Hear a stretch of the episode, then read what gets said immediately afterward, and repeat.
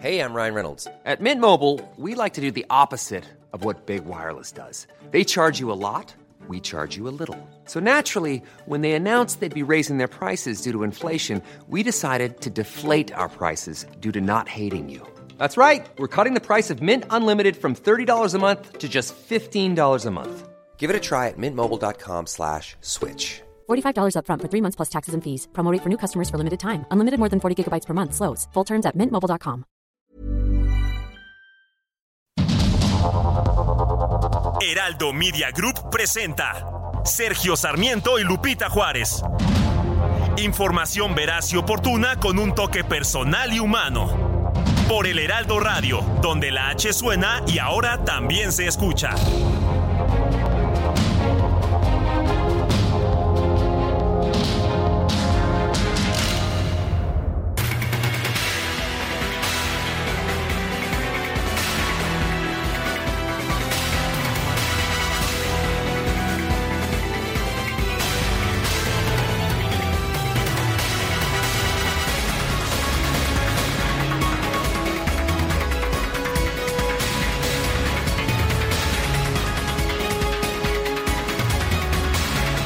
De la mañana, 7 de la mañana con un minuto. Hoy es, ay, viernes 13, ¿sí? Viernes 13 de octubre. Ni te cases ni te embarques. Bueno, eso es el martes, ¿no? También en viernes, 13. no vaya siendo. No, viernes es mucho peor.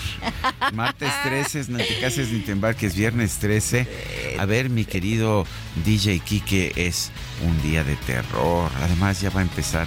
Ya, saqué a mi novia de su ataúd a propósito, ¿eh? a mi flaca novia que me acompaña en estos días. Pero en viernes 13 ya sabe usted que pues el terror anda por las calles, llega a tu casa, es día de temor. Viernes 13, mi querida Guadalupe de octubre. Ay, así como que me ¿eh? da mucho terror, este, no, no. eh, No, ¿verdad? No, la verdad no. Pero qué gusto saludarte, mi querido Sergio Sarmiento. Buenos días para ti. Buenos días en este viernes 13. Y buenos días también para usted que nos acompaña. ¿Cómo están? Qué bueno que empiezan bien la jornada con nosotros aquí informándose en el Heraldo con Sergio y Lupita y tenemos como siempre, bueno, oye, ya la verdad es que desde hace muchas semanas no hay eh, viernes que digas es que está relajado, es que la situación está un poco tranquila en materia informativa, no, al contrario, cerramos con mucha, con muchas notas relevantes, así que, pues, ¿qué les parece si nos vamos con este resumen de lo más importante? Empecemos pues.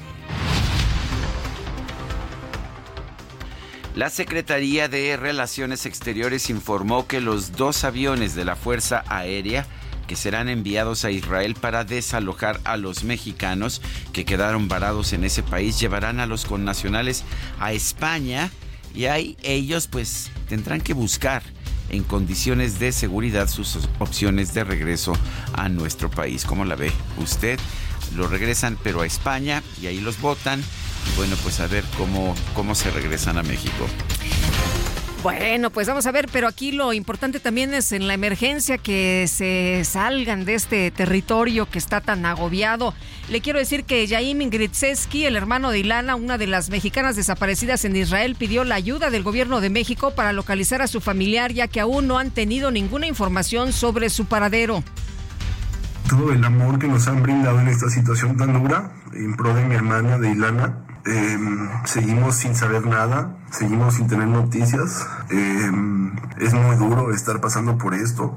Queremos entender qué, está, qué es lo que está pasando y pues solamente queremos que regrese. Lo único que queremos es tenerla aquí. Exigimos por favor el apoyo de todas las entidades de gobierno, de todas las entidades mexicanas que puedan brindarnos cualquier tipo de ayuda, de apoyo en esta situación y reiteramos que lo único que queremos es tenerla de vuelta. Híjole, qué desesperación y como muchas eh, familias están agobiadas y están desesperadas porque no saben del paradero de sus seres queridos. Y Lana, de acuerdo con la información que se tiene hasta este momento, pues está o habría sido secuestrada junto a Orión Hernández, dos mexicanos que al parecer están reportados precisamente como secuestrados, además de pues eh, conocer el drama también que han vivido otras familias que quieren saber pues dónde están sus seres queridos que todavía no han sido localizados. El gobierno de Israel informó que el primer ministro Benjamin Netanyahu mostró al secretario de Estado de la Unión Americana, Anthony Blinken, las abominables fotos de bebés asesinados y quemados por los monstruos de Hamas, entre comillas es lo que lo que dicen que le dijo Benjamin Netanyahu al secretario de Estado Anthony Blinken. En una incursión de las fuerzas especiales de Israel al campamento de refugiados al-Shati en el norte de Gaza fue abatido Sami al-Hassani, fundador de las Brigadas de los Mártires de Al-Aqsa, este brazo armado de Hamas. La organización Human Rights Watch denunció que el ejército israelí ha usado fósforo blanco en sus operaciones militares en contra de Gaza y Líbano, a pesar de que es un arma prohibida a nivel internacional. Y las autoridades de Siria reportaron que el ejército israelí bombardeó los aeropuertos de Damasco y de Alepo, dañando sus pistas de aterrizaje, por lo que ambas terminales aéreas se encuentran fuera de servicio. La directora general de la Organización Mundial de Comercio, Ngozi Okonjo-Iweala, advirtió que si el conflicto armado entre Israel y Hamas se extiende a toda la región, tendrá un, un impacto realmente grande en los ya débiles flujos comerciales mundiales. El ex jefe de Hamas, Khaled Mesal, llamó a realizar protestas en todo el mundo árabe e islámico en apoyo a Palestina y los pueblos de Jordania, Siria, Líbano y Egipto para que estos se unan a la lucha contra Israel. La enviada especial de Estados Unidos para monitorear y combatir el antisemitismo, Deborah Lipstadt, condenó las declaraciones del presidente de Colombia, Gustavo Petro, quien comparó al gobierno israelí con el régimen nazi. El ministro del Interior de Francia, Gerald Darmanin, eh, ordenó a las autoridades locales de todo el país que prohíban las manifestaciones a favor de Palestina. Alrededor de 100 personas se congregaron frente a la Embajada de Israel en la Ciudad de México para exigir el fin de los ataques al pueblo palestino. Y distintas organizaciones sociales y defensa de los pueblos indígenas realizaron una marcha hacia el Zócalo de la Ciudad de México, esto como parte de las actividades por el Día de la Resistencia Indígena grupo de mujeres originarias de Sinaloa protestó frente a Palacio Nacional para exigir la intervención del presidente López Obrador ante casos de funcionarios estatales acosadores presuntamente protegidos por el gobernador morenista Rubén Rocha Moya. Las diputadas locales de Nuevo León, Cecilia Robledo, Lorena de la Garza y Perla Villarreal de los grupos parlamentarios del PAN y del PRI denunciaron ante el INE al gobierno del estado, al gobernador Samuel García específicamente por presunta violencia política de género. En acatamiento a una orden del Tribunal Electoral, el Consejo General del INE estableció el 20 de noviembre como nueva fecha de comienzo de la etapa de precampañas electorales. El INE también aprobó una resolución que prohíbe que los funcionarios relacionados con la aplicación de programas sociales sean representantes de casillas de cualquier partido político en los comicios del 2024.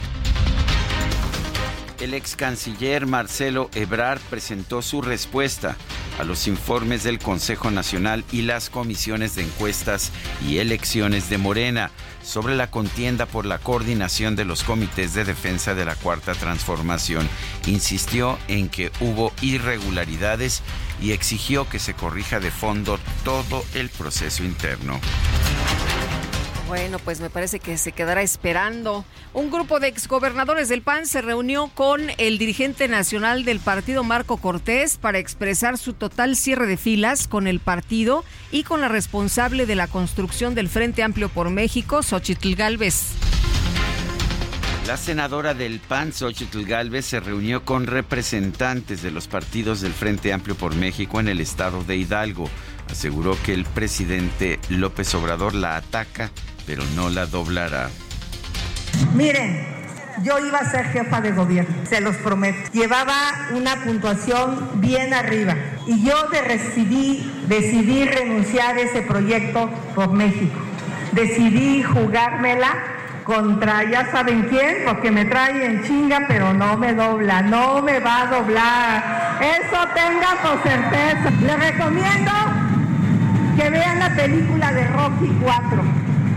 ¿Se acuerdan? Contra el dragón. Cómo le pega y le pega y le pega y nunca se cae y que gana. Pues así estoy yo. Me pegan, me pegan, me pegan, pero no me van a tumbar.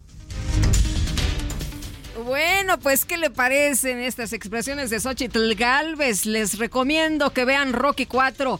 El secretario de Desarrollo Agrario, Territorial y Urbano, Román Meyer, compareció ante la Cámara de Diputados, esto como parte de la glosa del quinto informe del presidente López Obrador. Las bancadas de oposición denunciaron un posible tráfico de influencias en los contratos otorgados a personas cercanas a los hijos del presidente López Obrador. Por ejemplo, los parques y estadios de béisbol en Campeche, Tabasco y Quintana Roo, que le cuestioné en la comparecencia del año anterior, señor secretario. ¿Qué tienen en común? Un proveedor. ¿Le suena el nombre de Hugo Buentello Carbonel, exfuncionario de Segalmex, muy allegado al hijo del primer mandatario de este país? Donde Grava y Arena fue quien suministró todo para realizar estos estadios. La organización Causa en Común se pronunció en contra del recorte de presupuesto y la eliminación de fideicomisos del Poder Judicial. Consideró que el objetivo de estas acciones es debilitar al Poder Judicial, ya que el presidente López Obrador no tiene control sobre él. El coordinador de Morena en la Cámara de Diputados, Ignacio Mier, propuso que los recursos que se recuperen con eliminación de los fideicomisos del Poder Judicial sean destinados a las pensiones de personas con discapacidad. Un mensaje dirigido a los coordinadores de los tribunales colegiados y juzgados de distrito. La ministra presidenta de la Suprema Corte, Norma Piña, rechazó que el máximo tribunal tenga una actitud de soberbia o de falta de diálogo ante las iniciativas que buscan recortar su presupuesto y eliminar sus fideicomisos. Nos reunimos hoy para pedirles que les transmitan a los jueces, a los magistrados que representan y a todos los integrantes que contribuyen a la labor jurisdiccional que estamos absolutamente dedicados a ver por los derechos de todos los que conformamos el Poder Judicial, a ver por la autonomía y por la independencia de nuestra institución. El silencio no implica inacción, sino prudencia. Y la Fiscalía General de la Ciudad de México informó que este jueves se confirmó una sentencia de 70 años de prisión para Eric Francisco N., el feminicida de la joven Ingrid Escamilla. Las autoridades de Nayarit confirmaron que en el municipio de San Blas fue encontrada sin vida la empresaria canadiense Angela Louise Birkenbach, quien llevaba dos días desaparecida. Y la presidenta municipal de Lázaro Cárdenas, Michoacán, Itzel Camacho Sapiaín, dio a conocer a través de sus redes sociales que fue víctima de un asalto en la autopista siglo XXI, donde fue despojada de su camioneta. Eh, fíjense que sí nos acaban de dar una unidad por en la que yo me muevo para venir aquí a la ciudad capital, pero es el mismo tramo que todos los ciudadanos a quien ha pasado por esto de, que los despojan de sus autos, después de la, de la caseta de las cañas hacia la caseta de Santa Casilda, en ese tramo hay dos retenes de Guardia Civil. En ese tramo precisamente es cuando los asaltantes están quitando los autos. En esta ocasión fui yo la, la, afectada, en este, eh, no iba con, guardias, íbamos con amigos y el oficial mayor, pero sin embargo el tema no es mi seguridad, es la seguridad de todos los ciudadanos la que está en riesgo. Bueno, pues eso es lo que, lo que dice la alcaldesa de Lázaro Cárdenas. El subsecretario de Gobierno de Chiapas, Jorge Cruz Pineda, informó que ya fueron liberadas 15 de las 60 personas secuestradas en el municipio de Altamirano. Quedan 45 secuestradas, ¿eh?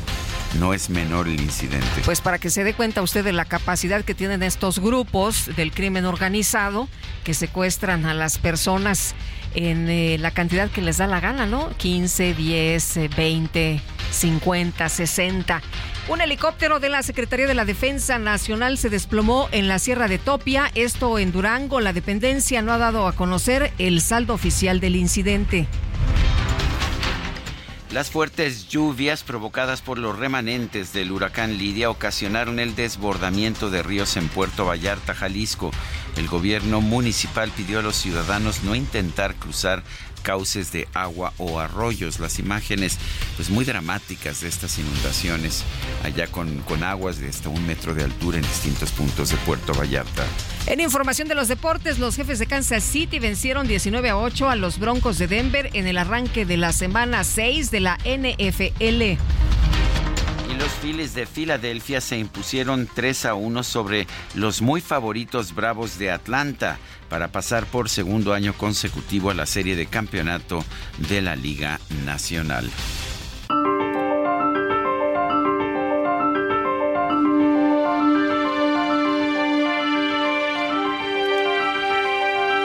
Y vamos a la frase del día. La lealtad a una opinión petrificada nunca ha roto una cadena o liberado a un alma humana y nunca lo hará. Mark Twain. thank you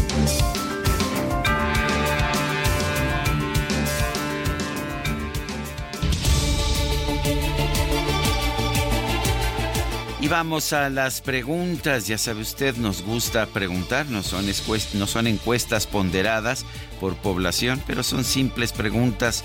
Mucha gente que nos escucha le gusta responderlas. Ayer preguntábamos en este espacio, ¿deben los aeropuertos ser manejados por el ejército o la marina o por empresas privadas?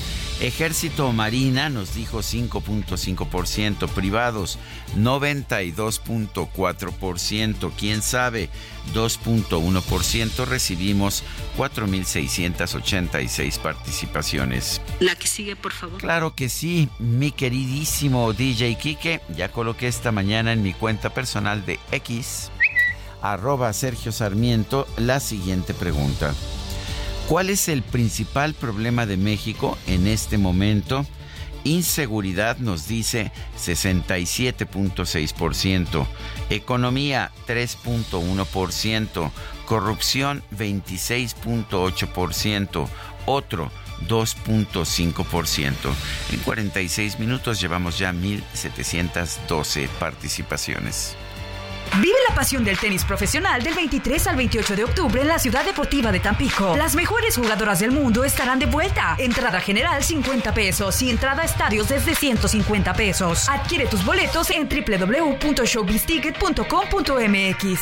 Pasión, garra y entrega. Vive al máximo el Abierto Tampico 2023. Síguenos en nuestras redes sociales. Abierto Tampico para las promociones.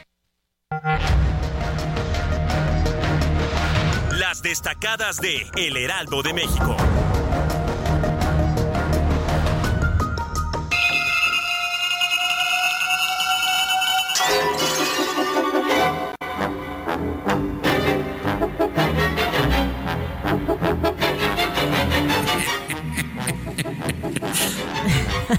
Eso sí da miedo. ¿Cómo estás, mi querido Ángel Gutiérrez? ¿Cómo te va? Muy buenos días. Viernes 13. Lupita, Sergio, así es, empezando este, bueno, lo que yo considero el principio del fin de semana, aunque con miedo con esta noticia del viernes 13. Y pues este personaje tan famoso, ¿no? Que es Jason. Aunque... Ah, yo pensé que ibas a decir otro personaje, pero bueno. El de la risa macabra, pero no. Ya saben quién. También conocido como ya saben quién. Bueno, pero a pesar de que. Está muy aventado, Ángel, Está muy aventado, está muy, muy lanzado esta mañana. Imagínense. Sí, no. No, bueno, no, no, bueno. no, no, pero para darle un cambio radical a esta mala sensación del viernes 13, tenemos una buena noticia para nuestros radioescuchas, ya que por segunda vez en esta semana tenemos un regalo especial. En esta ocasión son cinco pases dobles para el Festival de Asados y Parrillas Brazas México 2023. Este evento pues se llevará a cabo el próximo domingo 15 de octubre a las 13 horas en el Hipódromo de las Américas. Los interesados, como ya saben, tienen que mandarnos un mensaje a nuestro número de WhatsApp al 55 20 10 96 47. 55 20 10 96 47. A ver cuánto tiempo se tardan. A ver si rompemos récord otra vez. Y con esta buena noticia, pues vámonos de una vez con las destacadas del Heraldo de México. En primera plana, para 2024 van por 766 mil millones de pesos más en ingresos. País, mexicanos en Israel, rescate vía España y Jordania. Salen dos aviones del ejército hacia Tel Aviv para traer a otros 764 connacionales. Ciudad de México, Omar García Harfush, vamos a ganar con ustedes. Lugada destacó que es la mejor opción y recordó sus 40 años de trabajo en pro de la ciudadanía. Estados, Cuarta transformación, surgen primeros finalistas en Morena. El CEN informó a comités estatales quienes pasan a la siguiente etapa. Orbe, Israel sofoca la franja. Cerró todos los suministros para el enclave que gobierna el grupo radical palestino hasta que entreguen a todos los rehenes. Mercados. Precio del azúcar afecta especulación. Para la industria, hay una burbuja especulativa que causó un aumento de 50% en las centrales de abasto. Finalmente en meta, jefes lanzan otra vez a los Broncos.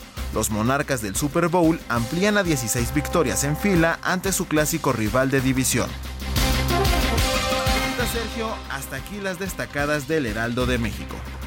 Muy bien. Muchas gracias, Ángel. Muy buenos días. A propósito, ya se, ya se acabaron los boletos, ¿eh? ah, ya. Fueron como dos minutos. Otro récord.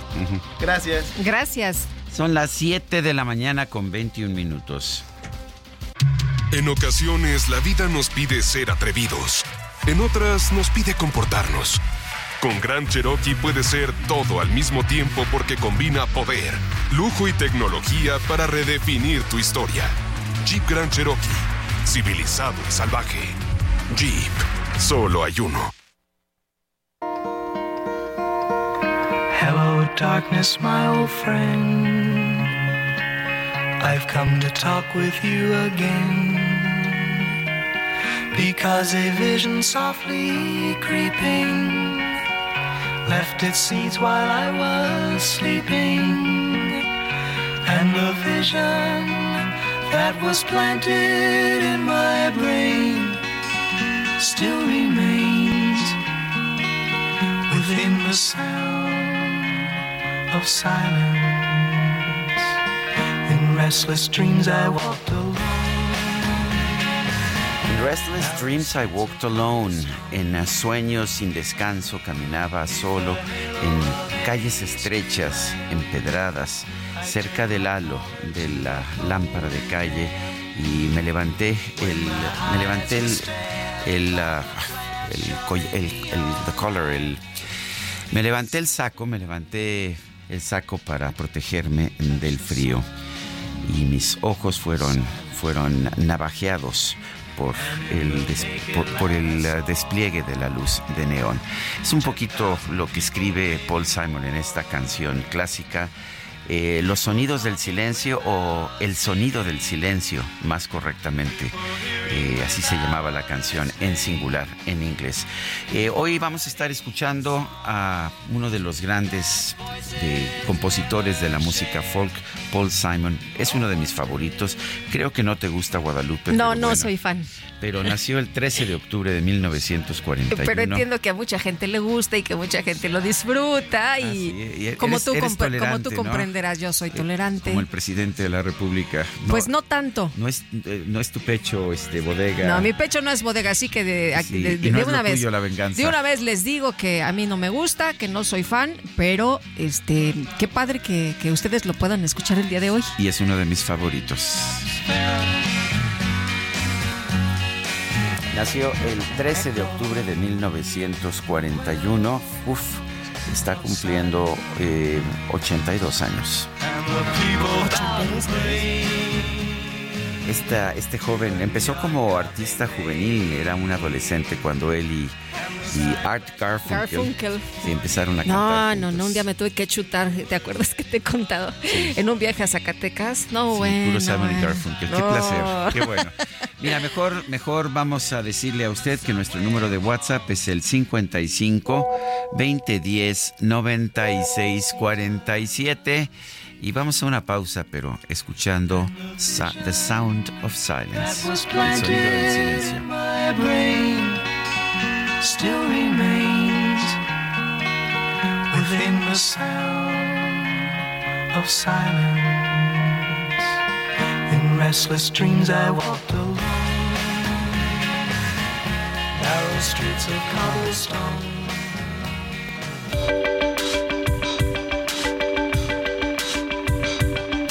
Sergio Sarmiento y Lupita Juárez quieren conocer tu opinión, tus comentarios o simplemente envía un saludo para ser más cálida esta mañana.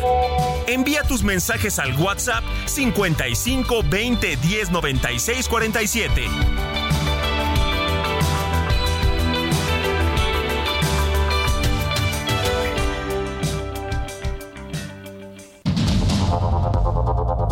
Continuamos con Sergio Sarmiento y Lupita Juárez por el Heraldo Radio.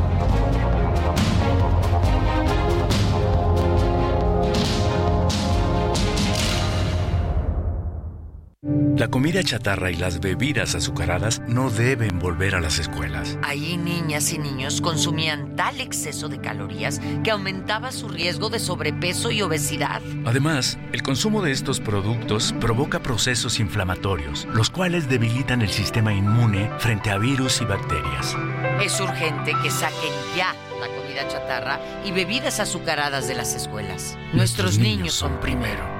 Alianza por la Salud Alimentaria. Somos más que energía, somos bienestar. Así como llevamos electricidad a todo México, llevaremos Internet para todos. Somos fuentes limpias y renovables. Construimos el Parque Solar en Puerto Peñasco, Sonora, el más grande de toda América. Somos proyectos prioritarios. Electrificamos trenes, aeropuertos y sistemas de transporte, conectando a todo el país. Somos CFE, somos más que energía. Gobierno de México. I'm sitting in the railway station, got a ticket for my destination. Mm. On a tour of one night stands, my suitcase and guitar in hand, and every stop is neatly planned for a poet and a one man band. Homeward bound, I wish I was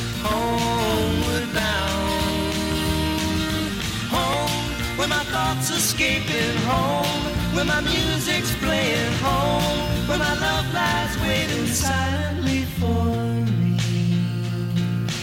Every day is an endless stream of cigarettes and magazines.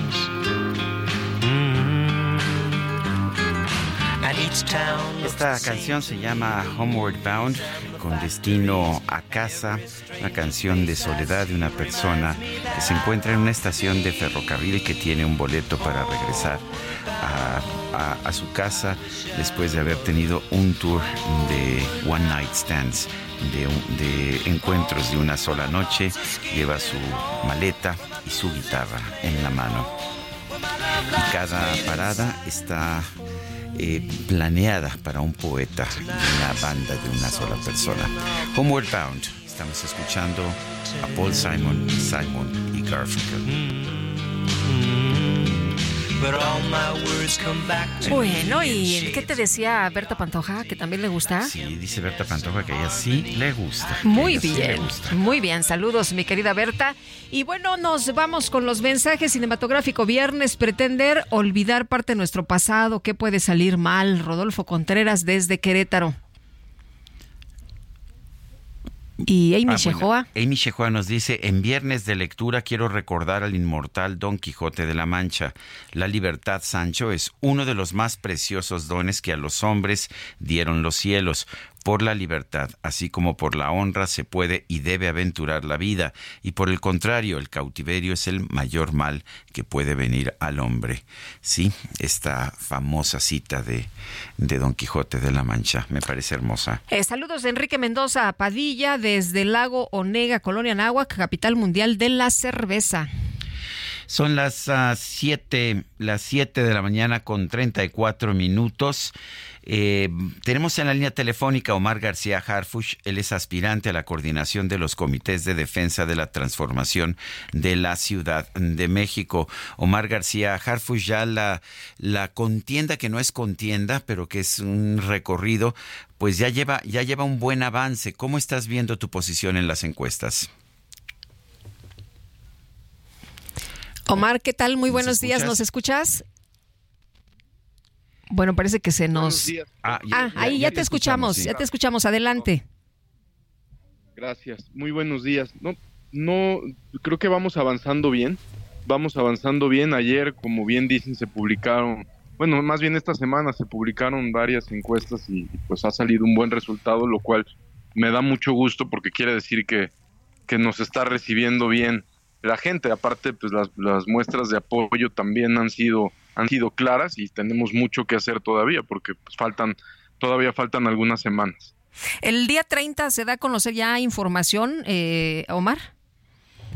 Tengo entendido, salvo que el partido diga otra cosa, que ya es a final de mes, no sé si sea el- en los primeros días de septiembre o, o justo el último día del mes, pero tengo entendido que ya el partido va a decir exactamente la fecha cuando se dan resultados. Omar, nunca has buscado un puesto de elección popular. ¿Cómo te sientes? Es muy distinto de lo que has hecho en el pasado. Cuéntanos.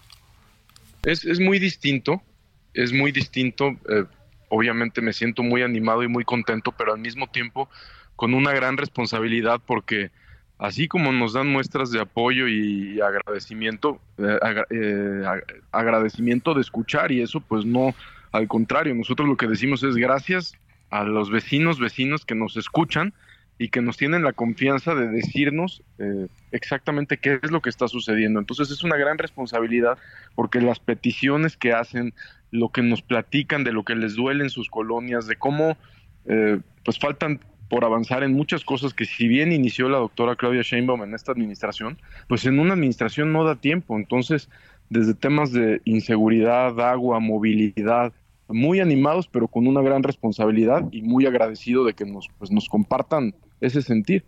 Oye, ¿sigues realizando recorridos? ¿De qué delegaciones te faltan o ya fuiste a todos lados? Todavía nos faltan, pero más que, que nos falten alcaldías, nos faltan sectores, nos falta volver a ir a ciertas alcaldías, porque no solo estamos recorriendo alcaldías por, digamos, porque sea el territorio Álvaro Obregón o Iztacalco, sino también por sectores. Por ejemplo, tuvimos una reunión antier de desarrolladores inmobiliarios, pero ayer fue una de brigadistas que si bien fue en Iztacalco, no es porque fueran vecinos de Iztacalco, sino de todas las, las alcaldías. Eh, Omar, la, contienda finalmente o este esta eh, presentación, digamos, de los ah, aspirantes a ser coordinador de la cuarta transformación en la Ciudad de México puede llevar a diferencias y hemos visto a nivel federal cómo pues llevó al rompimiento de Marcelo Ebrard con el resto de la cuarta transformación. ¿Qué opinas de eso? ¿Cuál sería tu posición? Eh, tú eh, es- estás ah, seguro de ganar, me imagino, pero ¿qué pasaría si no ganaras? Yo siempre voy a ser un factor de unidad en el partido. Estoy muy agradecido que me hayan dejado participar en este proceso interno. Respeto muchísimo a mis compañeras y compañero que está participando. Entonces, eh, si- a quien gane, obviamente vamos a, a apoyar siempre. Eh, ¿Ya fuiste a Iztapalapa? Hemos tenido reuniones, nos falta un evento como tal ya. Este, ayer había mucha gente de Iztapalapa en, la, en la reunión que le comento, pero falta todavía.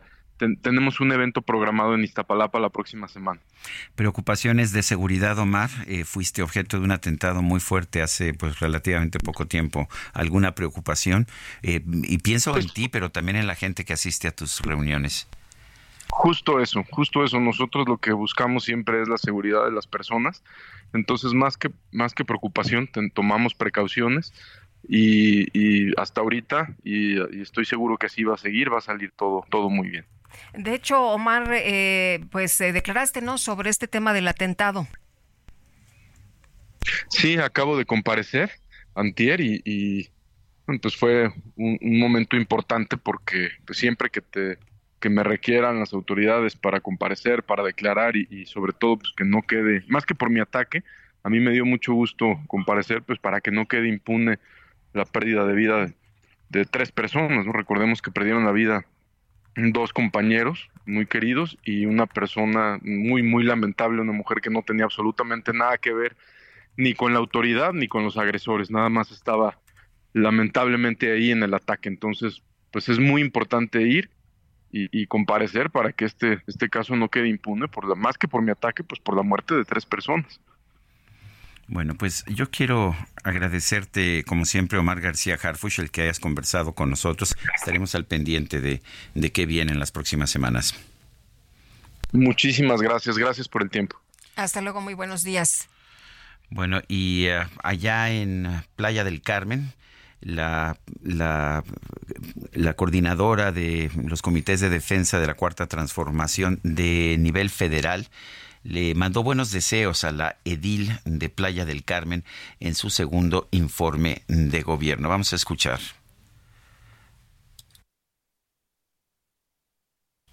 Ah, ah, no, perdón, es que teníamos este, perdón, no, deje, vamos a empezar por otro lado, sí. De hecho, vamos a empezar con, ya teníamos preparado este audio de, con Montserrat Caballero, la alcaldesa de Tijuana. Eh, ella, ella fue de las que apoyaban las aspiraciones de Marcelo Ebrard, pero ha refrendado su compromiso con el proyecto de Claudia Sheinbaum. Dice, esto es lo que dijo, vamos a escuchar lo que dijo Montserrat Caballero. Estoy lista para construir el segundo piso de la cuarta transformación, luchando junto a nuestra coordinadora Claudia Sheinbaum Pardo para consolidar una política con vocación de servicio como un trabajo en favor de la colectividad, como una forma de servir y no servirse. Estamos contigo, Claudia, para escribir una nueva historia de esperanza, como la que escribió nuestro presidente Andrés Manuel López Obrador. Estamos listos en Baja California y vamos juntas, gobernadora Marina del Pilar Ávila Olmeda, la coordinadora Claudia Sheinbaum y su servidora Montserrat Caballero bueno, pues eh, ahí el apoyo que ahora expresa Montserrat Caballero a eh, Claudia Sheinbaum y por cierto que eh, Sheinbaum le mandó buenos deseos a la edil para su segundo informe de gobierno. Vamos a escuchar. Desde aquí, desde Playa del Carmen, al otro extremo de la República, Montserrat, te deseo todo lo mejor en este segundo informe de gobierno. Mucha suerte y mucho ánimo y mucha fuerza siempre. Que viva la transformación pues esas son las palabras de Claudia Sheinbaum. Bueno, y el eh, sacapuntas del Heraldo esta mañana eh, puede leerse. Última llamada para Ebrard. Nos cuentan que la 4T está mandando mensajes a Marcelo Ebrard para que se sume de una vez por todas al llamado de unidad para apoyar a la virtual candidata presidencial Claudia Sheinbaum. Los recados han sido emitidos desde Palacio Nacional, el equipo del ex jefa de gobierno y de Morena, y es que nos dicen sería su última oportunidad para concretar acuerdos y que sus leales no se queden chiflando en la loma, es decir, sin cargo para el 2024. Pues así las cosas allá en Morena. Vamos a ver qué es lo que decide finalmente Marcelo Ebrard. El ejército, el ejército israelí eh, ha lanzado eh, una intensa oleada de ataques sobre Gaza después de pues este atentado terrorista del grupo Hamas que se llevó a cabo el pasado 7 de octubre. Eh, pues esta respuesta, una respuesta muy dura por parte del Estado de Israel, ha generado también controversia. Hay quien dice que pues que está yendo demasiado lejos el gobierno de Israel hay quien dice, hay quien lo defiende y dice pues que eso es lo que se tiene que hacer para erradicar el terrorismo, pero Vamos a hablar con Gabriel Ben Tasgal, periodista especialista en terrorismo islámico. Lo tenemos en la línea telefónica. Gabriel, gracias por tomar nuestra llamada. ¿Cómo has visto la respuesta del Estado de Israel? Hay quien la ve como desproporcionada. ¿Qué opinas? Bueno, que ante todo quiero decirle que va a ser mucho peor todavía. O sea, si ahora le parece, eh, y a algunos comentaristas, le parece que es grave, va a ser peor todavía, porque el ejército israelí va a entrar por tierra y no solamente va a bombardear por el aire. Lo que ha hecho es le ha pedido a la población que se vaya hacia el sur de la franja de Gaza, cosa que se pueden mover hacia allí de forma libre, para no quedar en el medio de un fuego cruzado dentro de Gaza City. Y mientras que eso ocurre, el Hamas le dice a la misma población que se quede y aquel que se vaya va a ser un traidor y va a ser ajusticiado. Entonces, civiles inocentes van a quedar en el medio del fuego cruzado. Más aún, en general la gente que suele decir que eh, Israel ahora se excedió en el uso de la fuerza en, relación a este evento eh, puntual y a sabiendas de lo que sé que está ocurriendo ahí adentro, en general son las mismas personas que cuando cualquier uso de la fuerza por parte de Israel le parece excesivo. Eh, no, no, en el pasado, durante la intifada, que no tiene nada que ver con esto, era un, un, uso de la fuerza mucho menor, también les parecía uso excesivo de la fuerza. Entonces, en general, sería bueno plantearse hasta qué punto creen estas mismas personas que Israel tiene algún tipo de derecho de defenderse porque quizás se quedaría más tranquilos solamente esperando que les maten 1.300 civiles en un solo ataque y que no reaccionen. Pero estoy hablando de la extrema, ¿eh? En general, eh, las críticas más vehementes ahora hacia Israel están viniendo de la extrema izquierda de varios lugares y no del consenso. En general, los medios de comunicación están mostrando preocupación, pero entienden que va a haber una operación grande. Gabriel, eh, entrar por tierra, nos dices, a ver, se viene algo muy, muy duro. Eh, ¿Van a entrar por tierra para buscar a los eh, rehenes, para buscar a las personas que están secuestradas? ¿Este es el siguiente paso? Totalmente, totalmente. Van a entrar por tierra justamente para eso.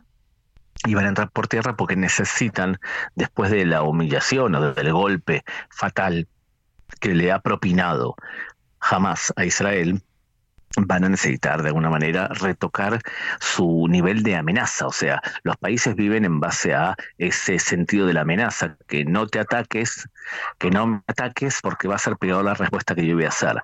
El Hamas fue muy astuto, fue muy audaz en la forma que atacó y por lo tanto de, corroyó la amenaza. Ahora, si tú, por ejemplo, eres Irán y ves que Hamas te, te asesina a 1.300 civiles en un solo día, ¿qué piensas? ¿Que Israel es débil o que es fuerte? Y al pensar que sos débil va a promover más violencia todavía. Entonces, por eso tiene dos efectos la entrada terrestre. Uno, aumentar la amenaza y lo segundo es conseguir recuperar los 130 aproximadamente rehenes que tiene el Hamas. Ahora hay quien piensa que en realidad eso es lo que buscaba jamás, provocar una reacción tan fuerte que sembrara un odio en los gazatíes y en la población palestina que asegurara que las hostilidades van a continuar durante generaciones.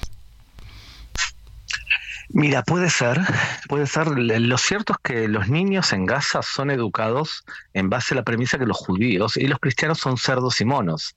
Entonces, eh, yo no estoy seguro si esto aumenta aún más esa educación al odio que vienen recibiendo los niños de la Franja de Gaza que están estudiando en escuelas del Hamas. Entonces no creo que haya tanto cambio en ese sentido. Eh, lo que sí va a ocurrir es que la Franja de Gaza va a, creo yo, eh, va a ser destruida físicamente. O sea, vas a ver imágenes mucho más terribles de la que ves ahora. Gabriel. Eh, hay una especie de, hay una especie de enojo y de, de, hartazgo hacia el Hamas, y te voy a decir más todavía. Me parece a mí eh, que hay una especie también de hartazgo hacia los países del mundo eh, con respecto a cómo permiten que grupos radicales islámicos sigan asesinando gente sin tomar medidas contundentes. Eh, se ha hablado mucho de este tema, Gabriel, que ya eh, tocaste hace unos momentos, sobre la manera de, cómo entraron estos terroristas, de cómo se hizo este ataque. Sabemos que Israel tiene, pues, eh, maneras muy sofisticadas, ¿no? Para, pues, detectar mensajes em, en, en celulares, para detectar, pues, estos ataques. Sin embargo, lo que sorprende aquí es la manera en que entran por parapentes, eh, por tierra, eh, por mar, en fin, por todos lados, de, de forma que pues fuera difícil, ¿no? Eh, el, el detectar un ataque de esta naturaleza. Sí, yo creo que hay una especie de combinación de varias cosas. Por un lado, un exceso de confianza. Yo creo que el pecado original de los servicios de inteligencia es que se confiaron demasiado de la superioridad militar israelí frente al Hamas y no vieron que se está planificando durante meses o quizás años un atentado enorme como este. Por eso tenemos que compararlo, si se quiere, con el atentado de las Torres Gemelas, que fue planificado y ejecutado durante meses y que sorprendió a servicios de inteligencia. Pero te puedo decir que en general el gobierno y la sociedad aquí lo que está diciendo es ahora estamos disparando. Ahora no estamos investigando. Ya va a llegar el momento que investiguemos quién tuvo la culpa de esto, que es una negligencia total en el sistema de seguridad del país. Pues Gabriel Ventasgal, periodista especialista en terrorismo islámico, gracias por esta conversación. Un abrazo a ustedes y gracias. Gracias, muy buenos días. Italia Newman, agregada de eh, prensa y cultura de la Embajada de Israel, afirmó que la relación de ese país con México es buena y Noemí Gutiérrez, cuéntanos qué tal, muy buenos días. Sergio Lupita, muy buenos días. Comentarles que este jueves el gobierno de Israel informó de las acciones que ha tomado tras los ataques del grupo terrorista Hamas. En videoconferencia, Ronnie Kaplan, portavoz de las fuerzas de defensa de ese país para la prensa hispanoparlante, señaló que Israel está acorralando a los liderazgos del grupo Hamas la peor masacre a civiles israelíes indefensos. Estamos concentrados en alcanzar la posición del comando de élite Isadim el Qassam Hamas, se llama Nukuba. Vamos a atrapar a todos aquellos que estuvieron involucrados. Estamos utilizando tecnología de reconocimiento facial. Tenemos 35 batallones afuera de la franja de Gaza. Dijo que son 97 las personas secuestradas en la franja de Gaza, pero evitó detallar la situación de los dos mexicanos retenidos por ese grupo terrorista no tengo posibilidad de hablar sobre las nacionalidades de las personas secuestradas. Si algo le llegase a pasar a los rehenes, vamos a responsabilizar al Hamas. Hamas es quien debe liberar a los rehenes y de inmediato. Dalia Newman, agregada de Relación Pública, Prensa y Cultura de la Embajada de Israel en México, fue cuestionada de las declaraciones del presidente de México, Andrés Manuel López Obrador, de no tomar partido ni de condenar los ataques. Dijo que ambos países mantienen buenas relaciones. Well, I'm happy to tell you, as I'm sure you all know, that Israel and Mexico have very good ties. Uh, we recently mentioned 70 years of diplomatic relations. That is a long time of ongoing friendship, and this will stay like that and grow even stronger. I have no doubt in my mind. We have good relations, and we're uh, at the moment all the time have good contact with all the authorities in Mexico. Sergio Lupita, la información que les tengo. Hasta aquí mi reporte. Muchas gracias, Noemí. Muy buenos días. Son las 7 de la mañana con 51 minutos. Hoy hablaremos sobre la SUV Mazda CX50. Esta SUV está lista para conquistar cualquier terreno y convertirse en tu compañera perfecta en tus aventuras al aire libre. La Mazda CX50 viene equipada con un motor 2.5L turbo, faros LED dirigibles, cámara de reversa, rines de 20 pulgadas, asientos en piel, sonido Bose de 12 bocinas y mucho más. Una experiencia de conducción única te espera. No pierdas la oportunidad de conocer más sobre la SUV Mazda CX50. Visita nuestra página web para obtener más información y regístrate para recibir actualizaciones exclusivas. Prepárate para vivir SUV experiencias al aire libre con la Mazda CX50, una camioneta que brilla tanto en la ciudad como en la naturaleza.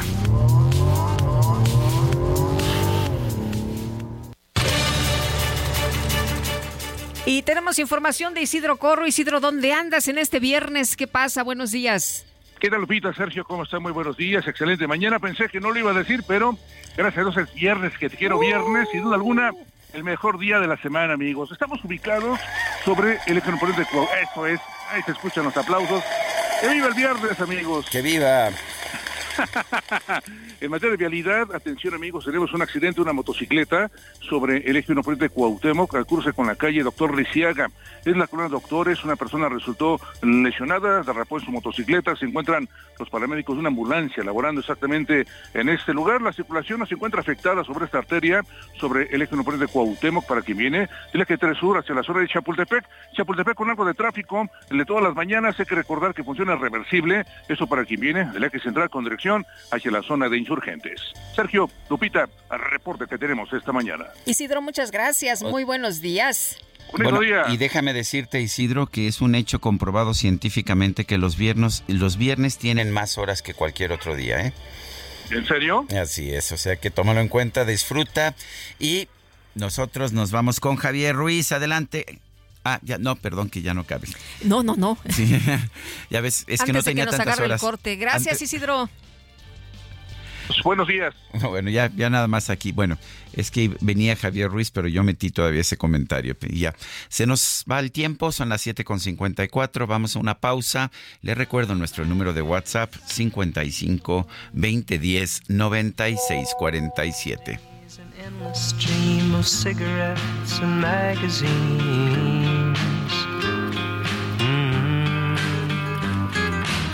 47. And each town looks the same to me the movies and the factories. And every stranger's face I see reminds me that I long to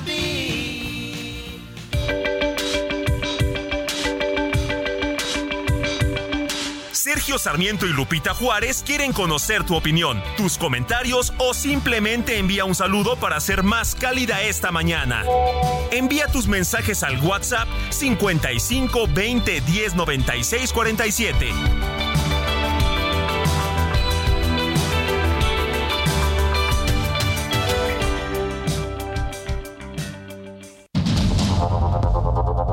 Continuamos con Sergio Sarmiento y Lupita Juárez por el Heraldo Radio.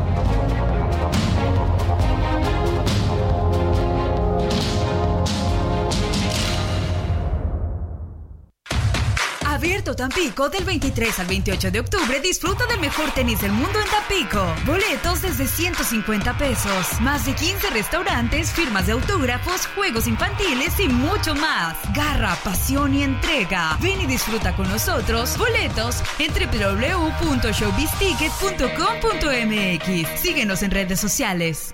Infinity QX60, rediseñada para darle poder a tu estilo de vida. Ahora con 36 meses sin intereses o bono flexible. Descúbrela en Infinity Pedregal, Avenida Insurgente Sur, número 1355, Jardines del Pedregal. Teléfono 5555-285344. Válido del 3 al 31 de octubre. CAT promedio 10.7% sin IVA para fines informativos. Consulta www.infinity.mx diagonal promociones.html.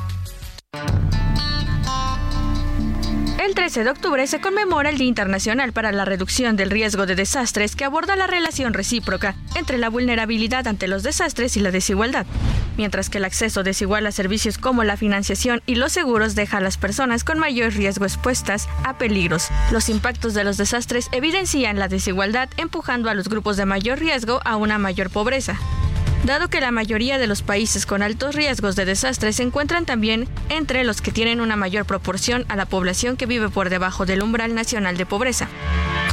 La Oficina de las Naciones Unidas para la Reducción del Riesgo de los Desastres anima a la población a pasar a la acción para romper el ciclo de catástrofes y desigualdad creciente.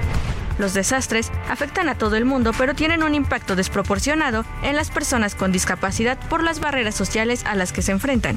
Como los efectos de los desastres son más devastadores en el ámbito local, los gobiernos municipales y regionales son los que deben trabajar urgentemente en la preparación y respuestas a estas catástrofes.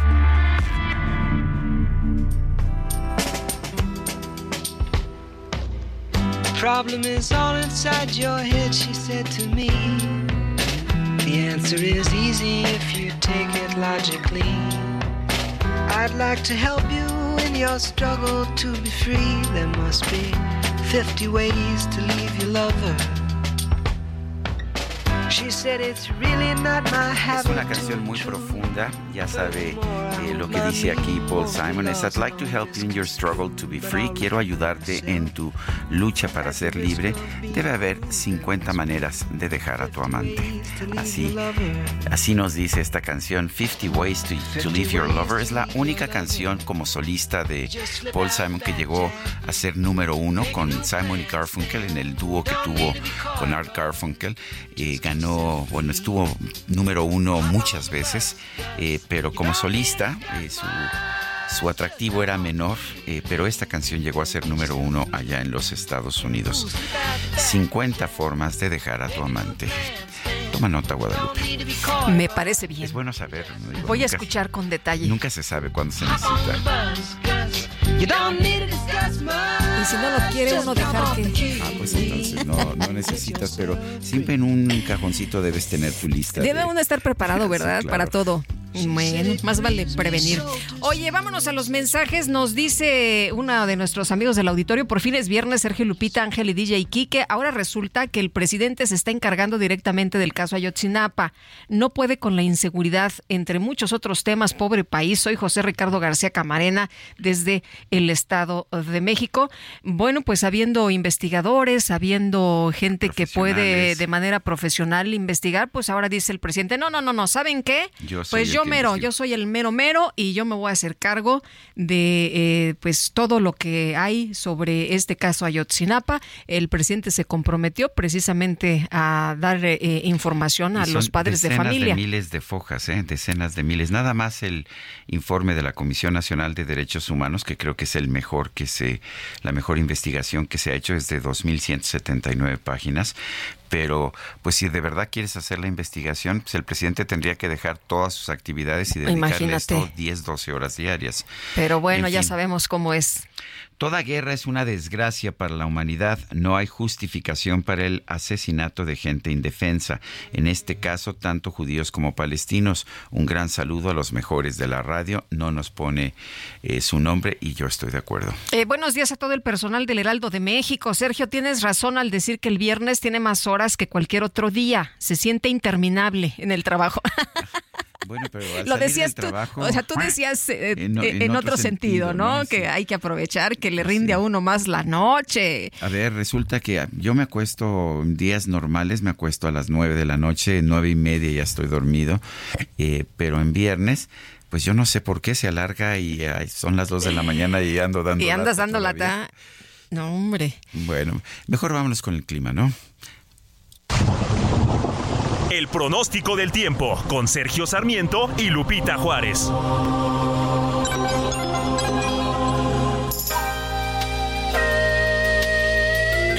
Ay, ay, ay. Mejor vámonos con Ana Moguel. Vámonos con Ana Qué Moguel, barbaridad. meteoróloga del Servicio Meteorológico Nacional de la Conagua. Qué bueno, a propósito, DJ Kike, que mantuviste cerrado el micrófono. Pero no para ti, mi queridísima Ana Moguel, adelante con el clima. Nos salvaste, Ana. Hola, es un gusto saludarlos, Sergio Lupita, y a ustedes el amable auditorio.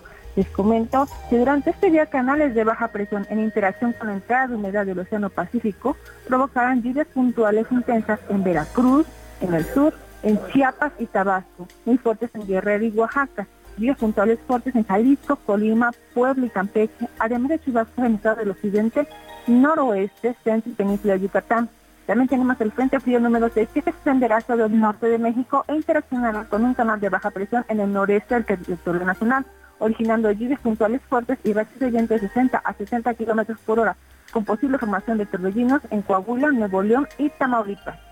Por su parte, la masa de aire fría hacia este frente propiciará un refrescamiento de las temperaturas y rachas de viento de 40 a 60 kilómetros por hora en Sonora y Chihuahua. En contraste, se mantiene el ambiente vespertino caluroso, muy caluroso en estados del noreste y en la península de Yucatán.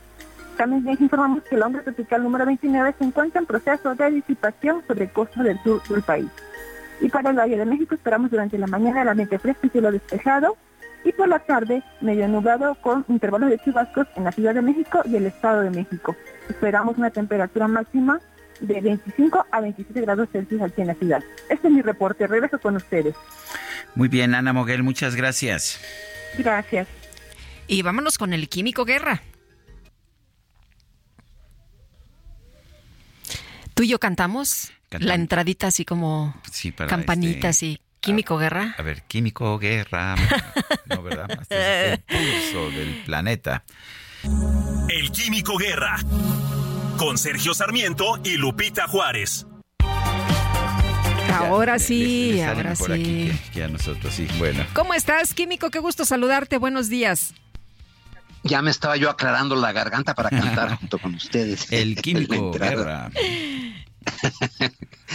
Oigan, una buena noticia para este viernes, algo que nos debe dar esperanzas y el futuro. Ya ven que estamos en una situación ahorita, pues pareciera que todo mal, ¿no? La gente con la que platico, que me escriben, que me comentan eh, sobre lo que digo, eh, están pesimistas, ¿no? O sea, la situación del mundo, etcétera. Pero hay buenas noticias y vale la pena resaltarlas, sobre todo aquí en México. Fíjense, Energía Real es una empresa mexicana de energía distribuida. ¿Qué significa energía distribuida?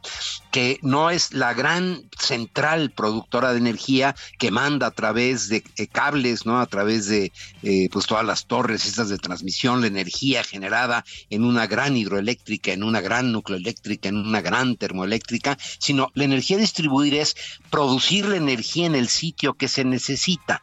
La energía solar es especialmente apta, es especialmente adecuada para esta cuestión de la energía distribuida. Y Energía Real es una empresa de energía distribuida. Bueno, pues acaba de anunciar esto es muy fresquecito, una primera línea de financiamiento que obtuvo del eh, Banco Sabadell, ese banco relativamente nuevo aquí en México, ¿no?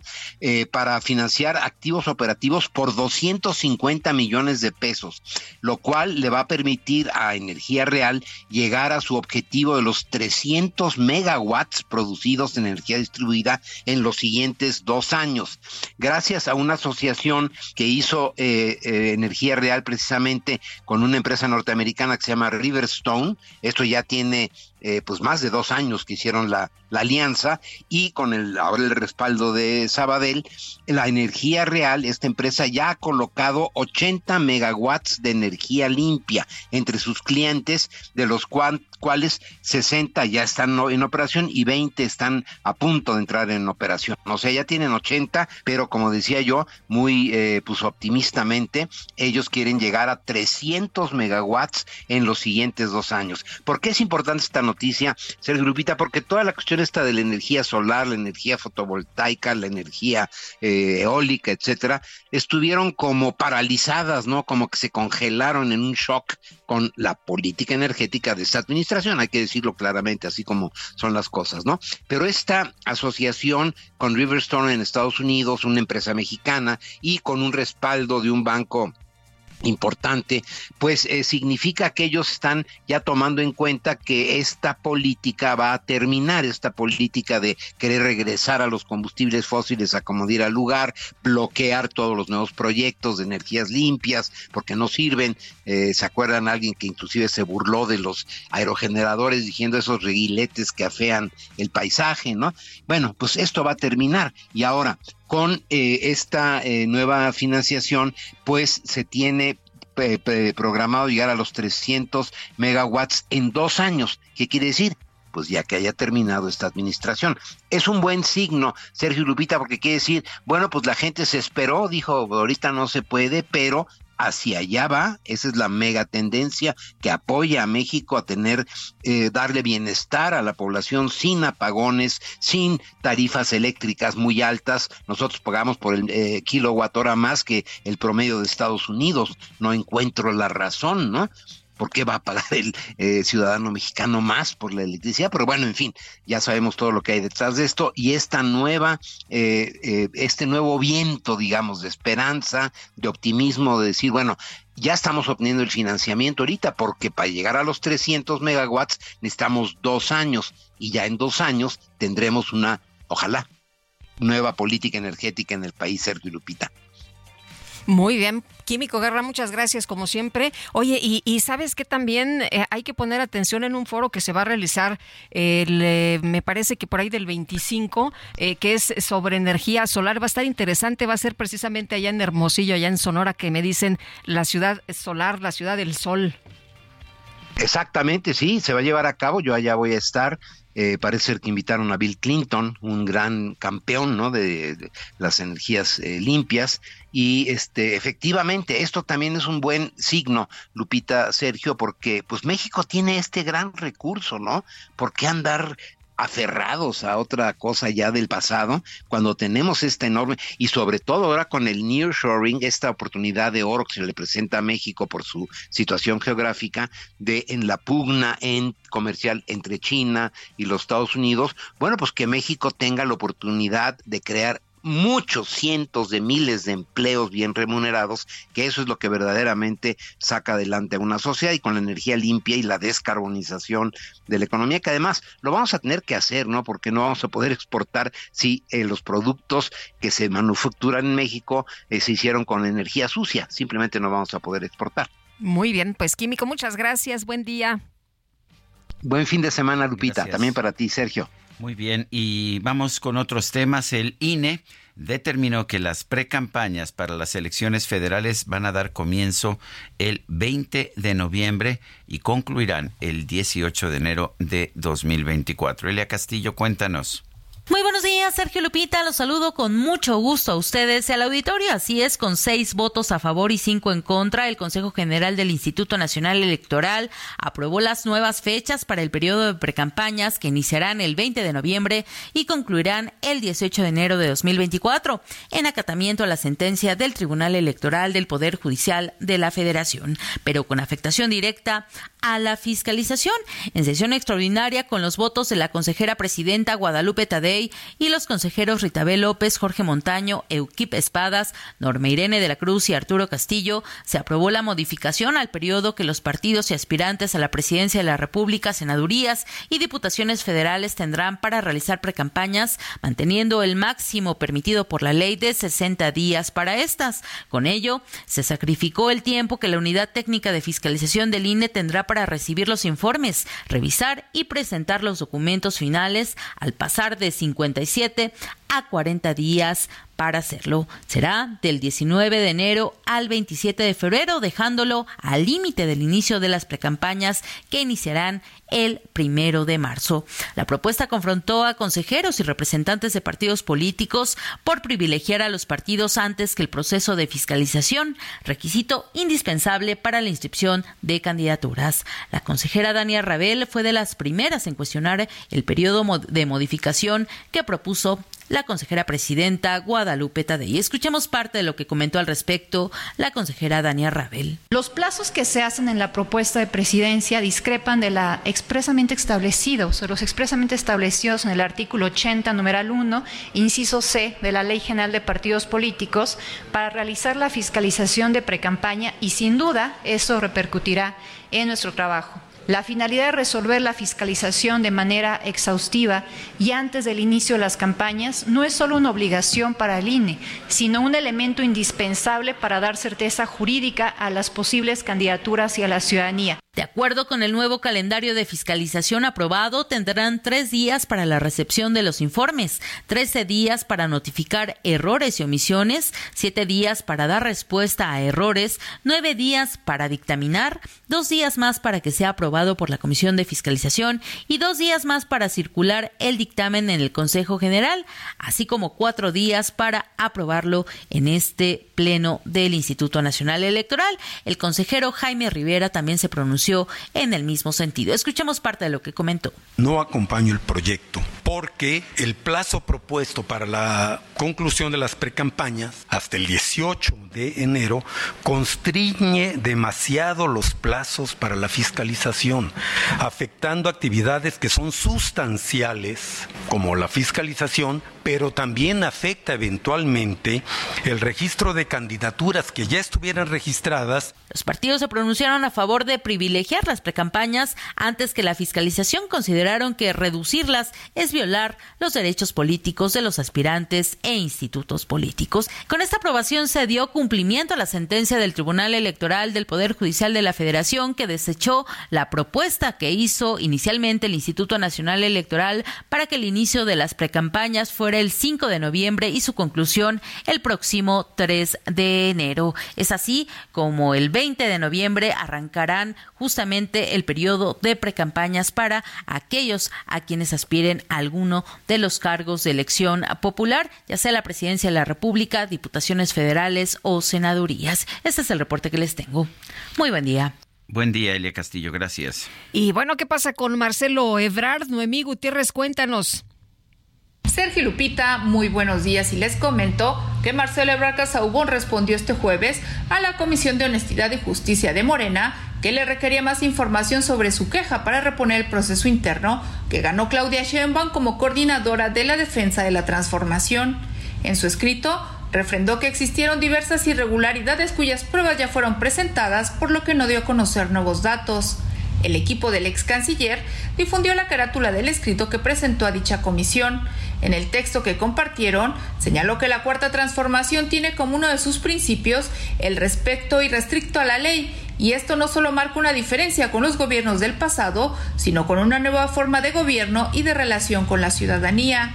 Dijo que es del mayor interés que este proceso sea corregido de fondo y a la altura de lo que espera la ciudadanía, porque es deber de Morena prevenir y sancionar este tipo de acciones no solo para garantizar la equidad en la contienda interna, sino por el hecho de que se deben de salvaguardar los derechos político-electorales de la ciudadanía y para el fortalecimiento de la democracia. Añadió que no se puede ser omiso en atención a dichas denuncias. El aspirante presidencial afirmó que se tiene que defender el futuro de Morena y dejar atrás viejas prácticas. Recordemos que la impugnación al proceso interno de Morena la presentó Marcelo Ebrard el 10 de septiembre y aún no tiene respuesta. Sergio Lupita, la información que les tengo. Bueno, pues así lo que nos eh, comentan sobre las decisiones que ha tomado Marcelo Ebrard. Gracias, Noemí Gutiérrez. Y vamos a un recorrido por México. Vamos a comenzar con José Ríos, que se encuentra en el Estado de México. Adelante, José.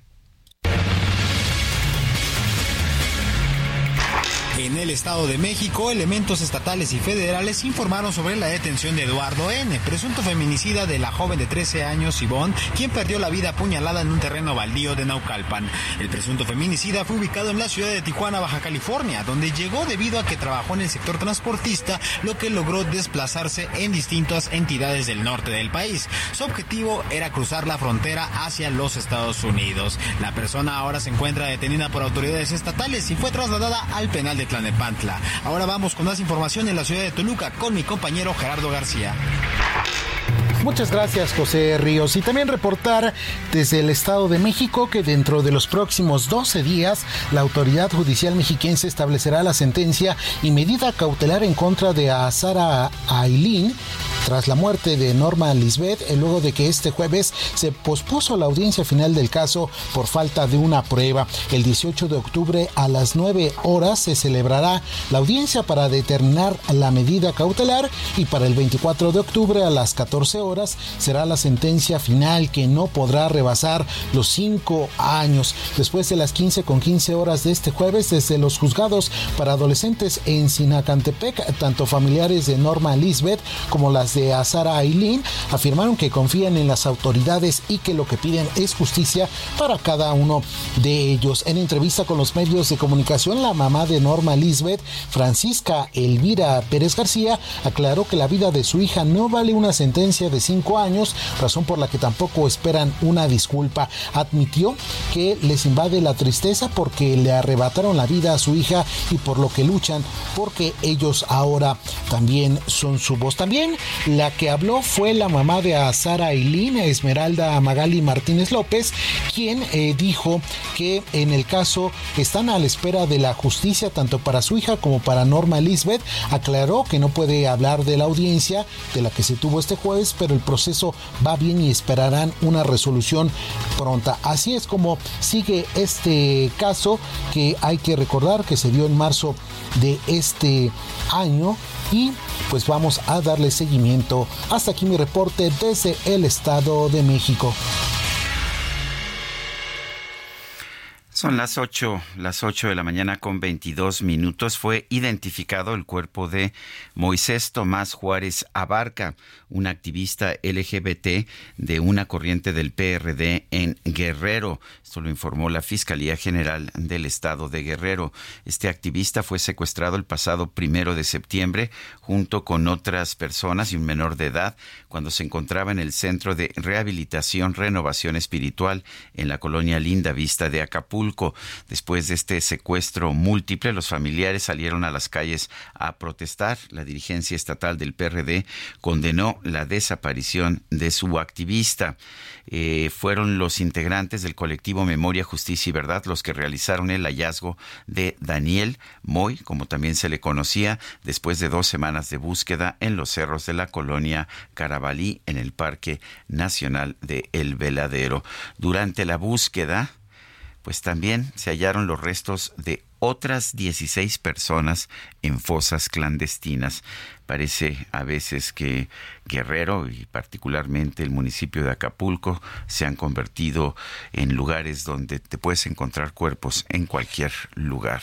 Bueno, y aquí el eh, tema, Sergio, es que las autoridades no fueron quienes localizaron a esta persona y a, bueno, a Moy junto con a otras eh, personas que habían sido eh, levantadas, fueron los integrantes del colectivo Memoria, Justicia y Verdad los que realizaron el hallazgo de Moy y también de, dos semanas, sí, de, de dos semanas. por eso lo quiero puntualizar porque las autoridades no son las que encuentran a estas personas, son los eh, colectivos, son los activistas quienes eh, realmente están interesados en eh, saber del paradero de sus seres queridos, ayudan a otras personas que, que tienen personas desaparecidas y bueno, no es la excepción, este colectivo ayudó a, a encontrar a Moy y bueno, lo que descubren es que no nada más estaba Moy, sino otras personas en estas fosas clandestinas que están regadas por todo el país. Y bueno, fíjese usted que dieron 70 años de prisión a Eric Francisco por el feminicidio de Ingrid Escamilla. Son las 8 con 24, vamos a una pausa y regresamos. You just slip out the back, Jack. Make a new plan, Stan. You don't need to be coy, Roy. Just get yourself free. hop on the bus, Gus. You don't need to discuss much.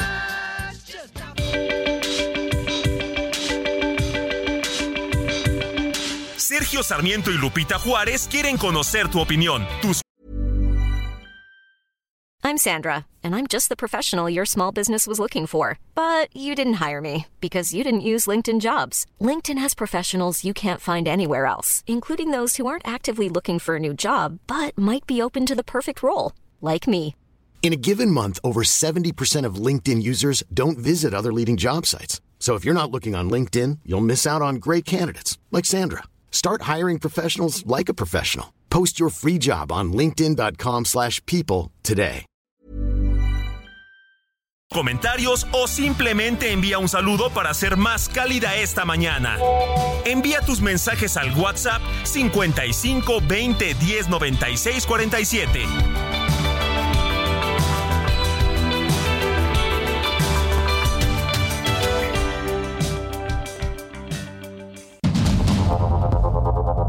Continuamos con Sergio Sarmiento y Lupita Juárez por el Heraldo Radio.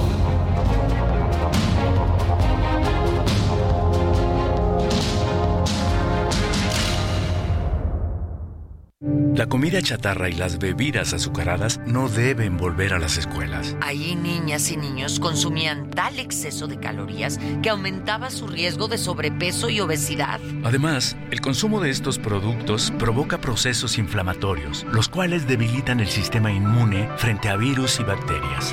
Es urgente que saquen ya la comida chatarra y bebidas azucaradas de las escuelas. Nuestros, niños, son primero. Alianza por la Salud Alimentaria. Todas tus compras de la marca Silly apoyan a FUCAM para detectar el cáncer de mama. Chécate a tiempo, te lo mereces.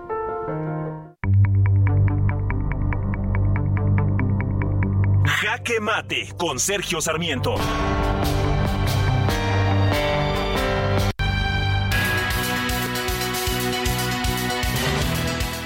Me parece que el Estado de Israel ha caído en una trampa eh, y en una trampa que estaba claramente delineada por el grupo terrorista Hamas y por el gobierno de Irán, que ha sido el principal impulsor de este grupo terrorista. El atentado terrorista que se llevó a cabo este pasado 7 de octubre, allá en el sur de Israel, fue de un salvajismo enorme. Eh, sabemos de pues de esta situación en que llegaban estos guerrilleros y empezaban a matar a toda la gente que estaba reunida en un festival. Sabemos que entraron a casas, que asesinaron a familias ahí reunidas, incluyendo a mujeres y a niños. Eh, todo parece indicar, eh, ya de hecho se han mostrado las fotografías a Anthony Blinken, yo no las he visto y casi nadie las ha visto, de bebés decapitados por este grupo que entró a la fuerza a Israel. Querían querían generar una situación de choque, querían eh, realmente provocar una respuesta israelí muy fuerte y eso es lo que están consiguiendo, eso es precisamente lo que han conseguido. Estamos viendo ahora que el Estado de Israel está adoptando una política virtualmente genocida al respecto de la población de la franja de Gaza. Y esto a pesar de que el propio gobierno de Israel constantemente ha señalado que no se debe, no se debe confundir a una organización terrorista islámica como Hamas con el pueblo de Palestina. Sin embargo, la venganza que está ejerciendo el Estado de Israel va en contra del pueblo de la franja de Gaza. Me parece que al caer en esta trampa, el Estado de Israel se está haciendo daño a sí mismo. Israel tiene la virtud de ser el único país democrático en Medio Oriente. Les ha permitido a los árabes que que viven allá, a los árabes que son ciudadanos, que permanecieron ahí cuando se creó el Estado de Israel, tener todos los derechos humanos pertinentes, tienen el derecho al voto, eh, pueden ah, adquirir propiedades, pueden hacer negocios, pueden prosperar y lo han hecho, lo han hecho de forma muy importante al grado de que los árabes eh, israelíes son muchas veces más prósperos que los árabes que viven en Palestina o que viven en los demás países árabes. Sin embargo, esta actitud eh, del Estado de Israel palidece cuando empezamos a ver las imágenes de ataques sobre civiles allá en, Palestina, particularmente en la franja de Gaza, que son realmente inhumanos. La, la idea de que el Estado de Israel pudiera ser un foco, eh, pues un foco admirable dentro del cercano oriente se pierde precisamente porque el Estado de Israel ha caído en la provocación y en la trampa que le ha tendido jamás. Yo soy Sergio Sarmiento y lo invito a reflexionar.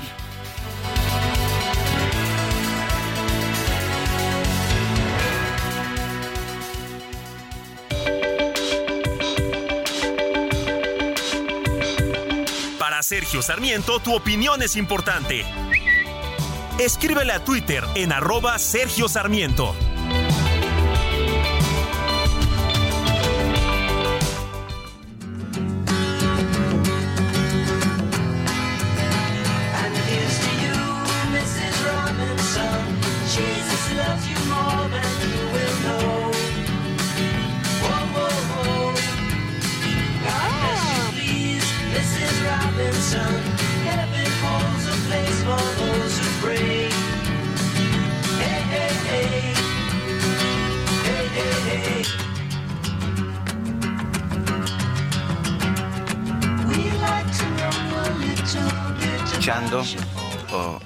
Los grandes éxitos de Simon y Garfunkel, Simon y Art Garfunkel. Esta canción se llama Mrs. Robinson, la señora Robinson. La canción la escribió Paul Simon eh, originalmente, eh, apareció en un disco y se utilizó como banda musical para una película muy exitosa allá en los años 60, El Graduado una película interpretada por Dustin Hoffman acerca de un muchacho universitario que mantiene una relación amorosa con una mujer casada, bastante mayor que él, hasta que conoce a la hija y se enamora de la hija. Qué predicamento.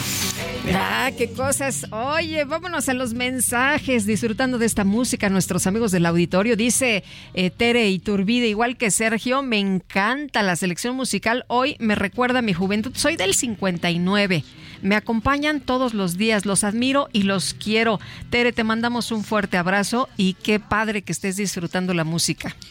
Dice otra persona, buenos días, espacio aéreo, aeropuertos, carreteras, aduanas, puertos, mares, todo en manos y bajo el control de una sola institución.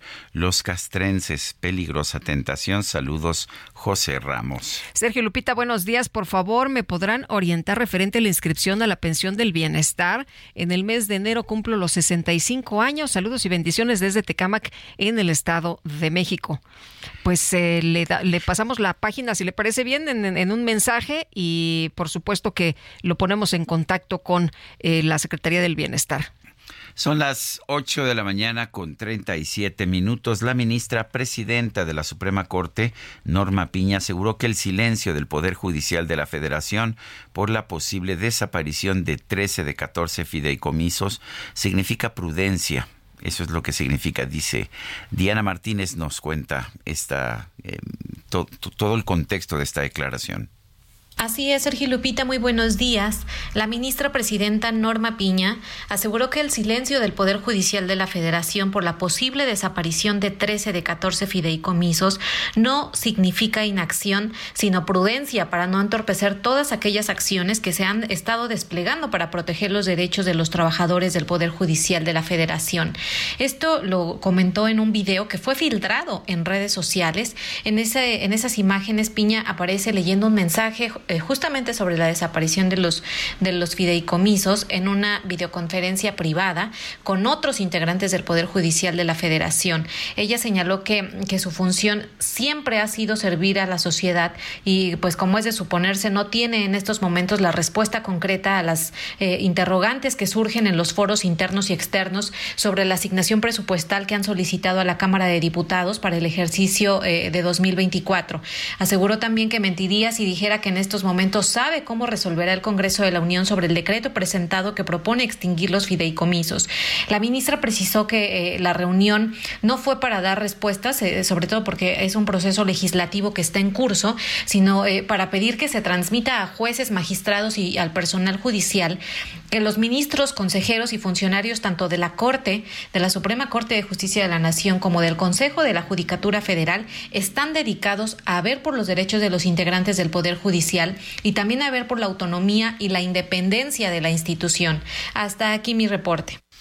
Bueno, gracias Diana Martínez. Y a propósito, el Sindicato de Trabajadores del Poder Judicial de la Federación ha dado a conocer un comunicado al respecto de este recorte presupuestal que amenaza, dice al poder, eh, con el que amenaza, dice el poder legislativo. Dice que esto ha generado inquietud en la base trabajadora.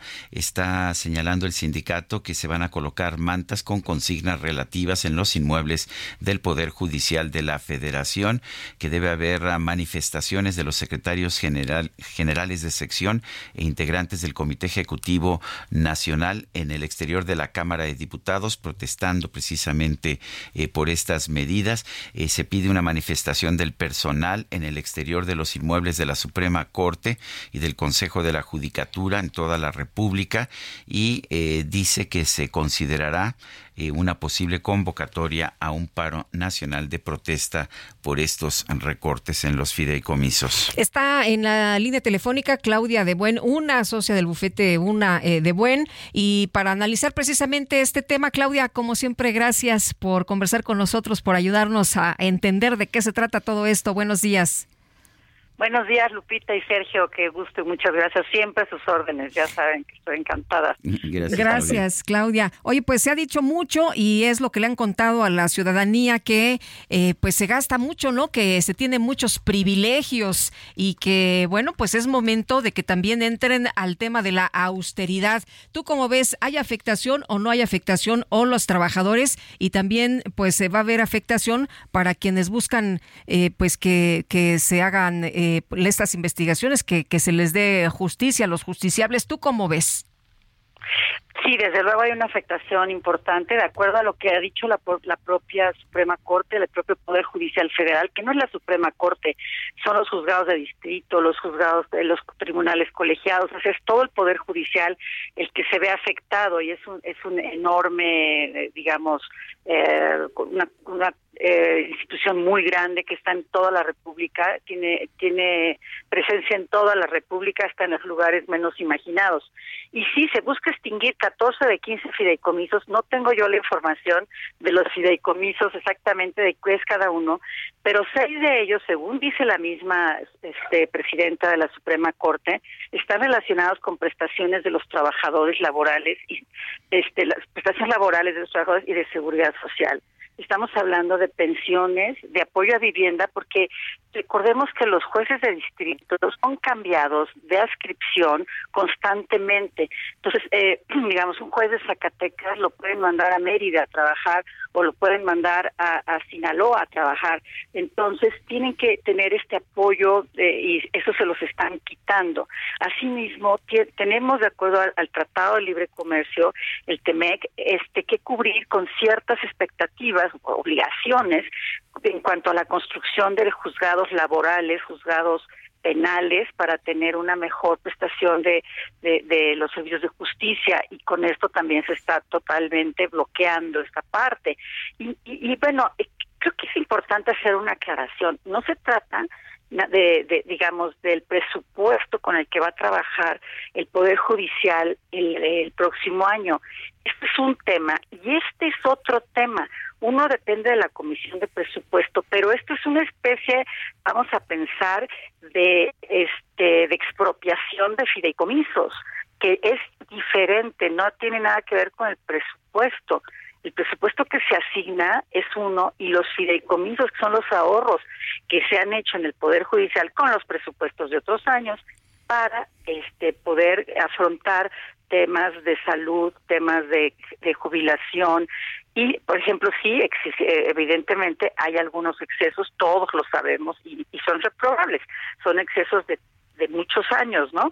Y que esos excesos, pero eso es negociable, eso se puede. Yo estoy segura que el Poder Judicial Federal podría negociar que se eliminen estos excesos, pero que queden los derechos de los trabajadores, que es lo más importante. Que, que, que, estos ahorros del Poder Judicial no, se tiren a la basura, porque además eh, no está justificada esta especie de expropiación, ¿no? Estaba yo viendo información, por ejemplo, eh, dice dice el presidente y dice dicen los diputados de Morena que hay dinero en los fideicomisos para casas para los jueces y me puse a ver el tema y son las casas que se dan a los jueces en lugares peligrosos, en lugares donde sus sentencias pueden llevar a ataques en su contra. Eh, ¿qué, qué, ¿Qué opinas tú de esta situación? ¿Se les debe dar una casa en que se puedan proteger? Sí, por supuesto, porque los jueces penales están muy expuestos, han matado a varios jueces penales están peleando contra, digamos, tomando decisiones que afectan al, a las, a los, la, al crimen organizado, pues tienen que estar cuidados. De hecho, en muchos países la justicia ciega, es decir, nadie sabe quién es el juez que te está juzgando, porque entran con una una especie de pasamontañas para que no se sepa quién es. Y esto es para, para cuidar su integridad. Y aquí lo que las medidas que se tomen para cuidar la integridad de los jueces son pocas. O sea, los necesario, totalmente necesario. Eh, Claudia, eh, esto eh, ya no se me hace que, que pues eh, por más debate que haya va a lograr su objetivo. esto significa que van a cambiar las condiciones, que vamos a tener trabajadores a los que se va a despojar de, de, sus prestaciones, a los que se les va a dejar sin sus pensiones. Va a haber mucha afectación. ¿Cuál será el impacto? Sí, desde luego, este es un impacto muy importante, se les va a bajar o disminuir o quitar las prestaciones. O sea, los trabajadores jubilados tienen la jubilación del ISTE, pero esta es una jubilación compensatoria porque la del gobierno, la del INF, la del ISTE son bajas para para cierto tipo de salarios. Este es el tema de la vivienda, pues se les va a bloquear y esto esto va a exponer mucho a los jueces y la cobertura de salud y de retiro también se ven afectados, ¿no? Y son 600 este miembros del poder judicial jubilados que van a ver mermados sus ingresos. Eso es por un lado y por otro lado, fíjate Lupita, qué interesante y Sergio, tenemos que va a haber una controversia constitucional porque además está eh, mal llevado este proceso y esto significa que va a llegar a la Suprema Corte para que la Corte decida si hay una violación al proceso o es eh, este o está debidamente fundado y motivado y llevado. Entonces va a ser la propia Suprema Corte la que va a resolver y esto es un galimatías que pues no debería de ser porque tienen interés directo, ¿no? Pero son ellos los que van a resolver, no hay ninguna otra entidad que pueda hacerlo. Entonces, esto se está se va a generar un galimatías brutal, pero además va a haber paros, va a haber demandas de, amparo de todos los trabajadores que se, que los jubilados y por jubilarse que van a tener afectaciones una vez que esto sea aprobado por la Cámara Baja, ¿no? Y supongo que, ay, si no sé, perdón mi ignorancia, si esto también pasa a la Cámara Alta, supongo que sí, porque es un decreto, no estamos hablando de la ley de presupuesto, esa se queda en la baja, pero si este, este tipo de de, de, decretos pues sí tendría que ser este no no decreto pero es una ley este porque el decreto es del poder ejecutivo exclusivamente. En fin es es un es un tema esto esto es un tema que va a abrirse y va a durar eh, bastante tiempo el tema. No, no va a ser inmediato. Pues Claudia como siempre apreciamos mucho que platiques con nosotros. Muy buenos días. Al contrario, les mando un abrazo y que tengan muy, muy buen fin de semana. Igualmente, Claudia de Buen, una socia del bufete de Buen. Eh, vamos con otros temas. Eh, tenemos aquí un libro que se llama Xochitl, de vender gelatinas a buscar la presidencia de México. Ha habido muchísimo interés en Xochitl Galvez desde que, pues en los últimos meses, de ser alguien pues relativamente menor en el panorama político, se convirtió en la presunta candidata de la oposición a la presidencia de la República. Scarlett Lindero, autora, escritora, pues ya ha sacado un libro precisamente sobre la biografía de Xochitl Galvez. Scarlett Lindero, periodista de investigación, gracias por tomar nuestra llamada y cuéntanos, te pusiste a trabajar de inmediato, ¿verdad? Hola Sergio y Lupita, buen día. Buenos días. Gracias por la invitación. Y sí, sí, como bien mencionabas, eh, pues nadie esperaba que estuviera en el tablero electoral, al menos no en, en, el presidencial, para, para competir. Y sí, fue, fue un libro que sacamos de, inmediato. La investigación, pues sí, fue eh, rápida, la hicimos en un mes. Y pues bueno, justo este interés eh, por su perfil, por su personaje, fue el que me llevó a, indagar su vida. Scarlett, eh, no es indígena, nadie que venda gelatinas puede llegar a tener el negocio, la casa que tiene Xochitl, es lo que hemos escuchado incluso desde la presidencia de la República. Pero bueno, pues eso Chitl Galvez se ha convertido en la obsesión de Andrés Manuel López Obrador, ¿no? De hecho, ella ha mencionado, soy su crush. Así es, sí, bueno, en esta parte que mencionas, justo lo de, eh, bueno, que se autodescribe como indígena y las gelatinas, creo que fueron dos cosas que justamente llamaban más la atención desde, desde su irrupción. Y eh, bueno, en el libro yo eh, fui a Tepatepec, Hidalgo, de donde ella es originaria, justo a dar un poco más de, su historia personal y con lo que me encontré, bueno, la historia de las gelatinas sí es real, no como se piensa que ella fue eh, vendedora ambulante o que estuvo con un puesto en la calle o en el mercado, ¿no? O sea, las hacía con su mamá, eso es cierto, eh, esto me lo confirma su familia. Eh, y las distribuía, ¿no? Sí, las distribuía la familia Ruiz allá en Tepatepec, varios comercios, varios locales y bueno, a través de uno de estos locales que tenían en el mercado era donde las las vendían, ¿no? Eso sí, sí fue real. Eh, su primo Vicente Ruiz me contaba que incluso las, las dejaban en la noche en el sereno, porque claro, pues, no, no tenían refri, y pues eh, las, las llevaban a vender a, una de las tiendas de su tío. De la parte de eh, indígena, lo, cierto es que, como ya he dicho, decide auto, como homenaje a su abuelo, que sí tenía orígenes ñañú, pero bueno, si al menos su familia Ruiz niega estos, estos orígenes por parte de su familia, la familia Ruiz que es eh, su familia materna del lado de los Galvez, pues es el origen del abuelo que sí tenía estas raíces. Eh, vi que, que, tenía una relación de amistad con la senadora Nubia Mayorga desde muy chica, cuéntanos. Sí, fíjate que las, las dos se conocieron desde pequeñas, eran casi que vecinas. Eh, Xochitl empieza a trabajar con su papá, que era presidente municipal en los ochentas, ahí en Tepatepec Hidalgo, eh, se la lleva como secretaria al Palacio Municipal y ahí ella empieza como su primer acercamiento a la política. Nubia y Xochitl eh, pues van conociéndose y encontrando, encontrándose en diferentes momentos. Eh, el último el último momento político fue pues las dos comparten la Comisión de Pueblos Indígenas ahí en el Senado de la República, pero ya se habían encontrado eh, anteriormente desde pequeñas, eran amigas, Nubia me contó que eh, pues jugaban, ¿no? Ella jugaba con todos sus hermanos, este, su, su, familia era muy muy allegada a Xochitl, incluso hablé con la familia de Nubia allá en Tepatepec, y la mamá de, de Nubia, eh, eh, quien también era este presidenta del DIF allá en, cuando su, su esposo era presidente municipal, también trabajó con Xochitl y bueno, cuentan la misma la misma historia que ella narra, que es que pues desde joven ella tenía estas intenciones de salir de, Tepatepec y era pues una joven eh, rebelde, mal hablada, eh, como, como Así sigue, ¿eh? Así sigue.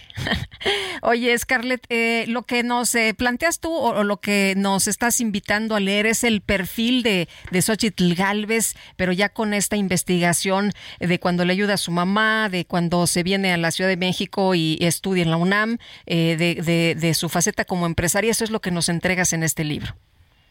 Sí, digamos, es su historia más, es su historia personal, ¿no? Y, justo cómo, cómo nace la, empresaria, la, cómo empieza en la política y bueno, pues el momento político electoral que es hasta ahora, que hay hasta ahora.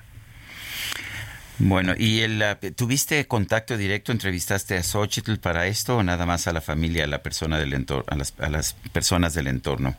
No, nada más a sus familiares y conocidos. Sí la busqué, pero justo en, el momento que yo estaba investigando el libro ya estaba arrancando su pre-campaña, entonces no hubo oportunidad de coincidir. Eh, y bueno, ahí también lo sentenció en el libro, ¿no? Cuando la busqué y, y que no tuve respuesta.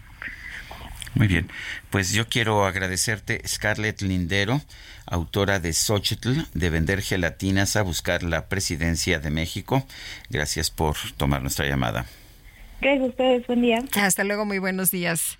Bueno, no sé cuál va, van a ser las perspectivas de Xochitl en la campaña presidencial. Lo que sí puedo decir es que yo sí creo que vino a inyectarle una especie de frescura importante. Sin duda. A la campaña, a la no campaña presidencial. Todavía no empiezan ni las precampañas. Ah, bueno, muy bien. Qué bueno que me dices. Sí. Y lo que dice Xochitl, ¿no? Este, pues el presidente fue que me obligó a, dar este paso. Yo la verdad ni lo tenía pensado. Yo la verdad eh, tenía muy buenos números para la Ciudad de México. Eso es lo que pues yo andaba buscando como objetivo. Y bueno, pues ahora me ha golpeado. Me cerró la puerta, pero me la abrieron y me ha golpeado muchísimo este, les recomiendo Rocky 4 porque así estoy yo, aunque me golpeen y me golpeen y aunque me quieran doblar, pues esto no va a suceder. Y vamos a ver, ¿no? Cómo se ponen las eh, precampañas y cómo se ponen las precampañas. Apenas estamos viendo una pintadita de lo que se viene. Son las 8 con 54 minutos. Nuestro número de WhatsApp es el 55 2010 96 47. En Twitter, arroba Sergio Lupita. Le recomiendo también seguir arroba Heraldo de México. Vamos a una pausa y regresamos.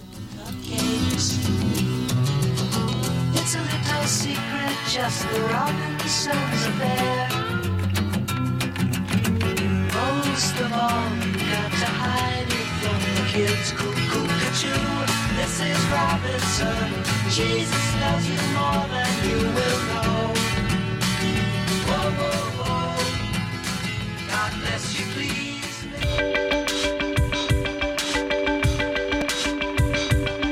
Sergio Sarmiento y Lupita Juárez quieren conocer tu opinión, tus comentarios o simplemente envía un saludo para ser más cálida esta mañana.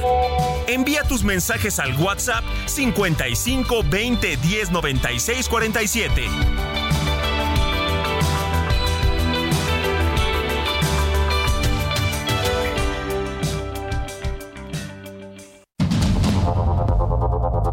Continuamos con Sergio Sarmiento y Lupita Juárez por el Heraldo Radio.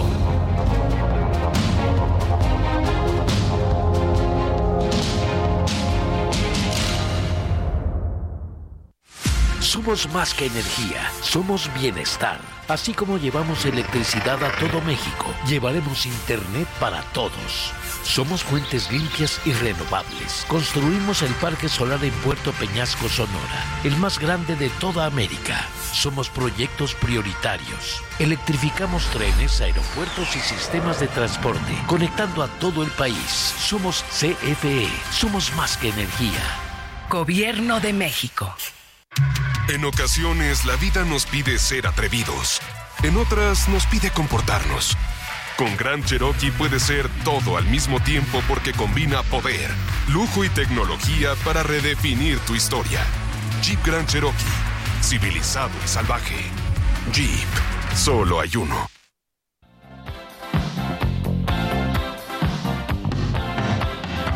A man walks down the street, he says, Why am I soft in the middle now? Why am I soft in the middle? The rest of my life is so hard. I need a photo opportunity. I want a shot of redemption. Don't want to end up a cartoon in a cartoon graveyard. Bone digger, bone digger, dogs in the moonlight.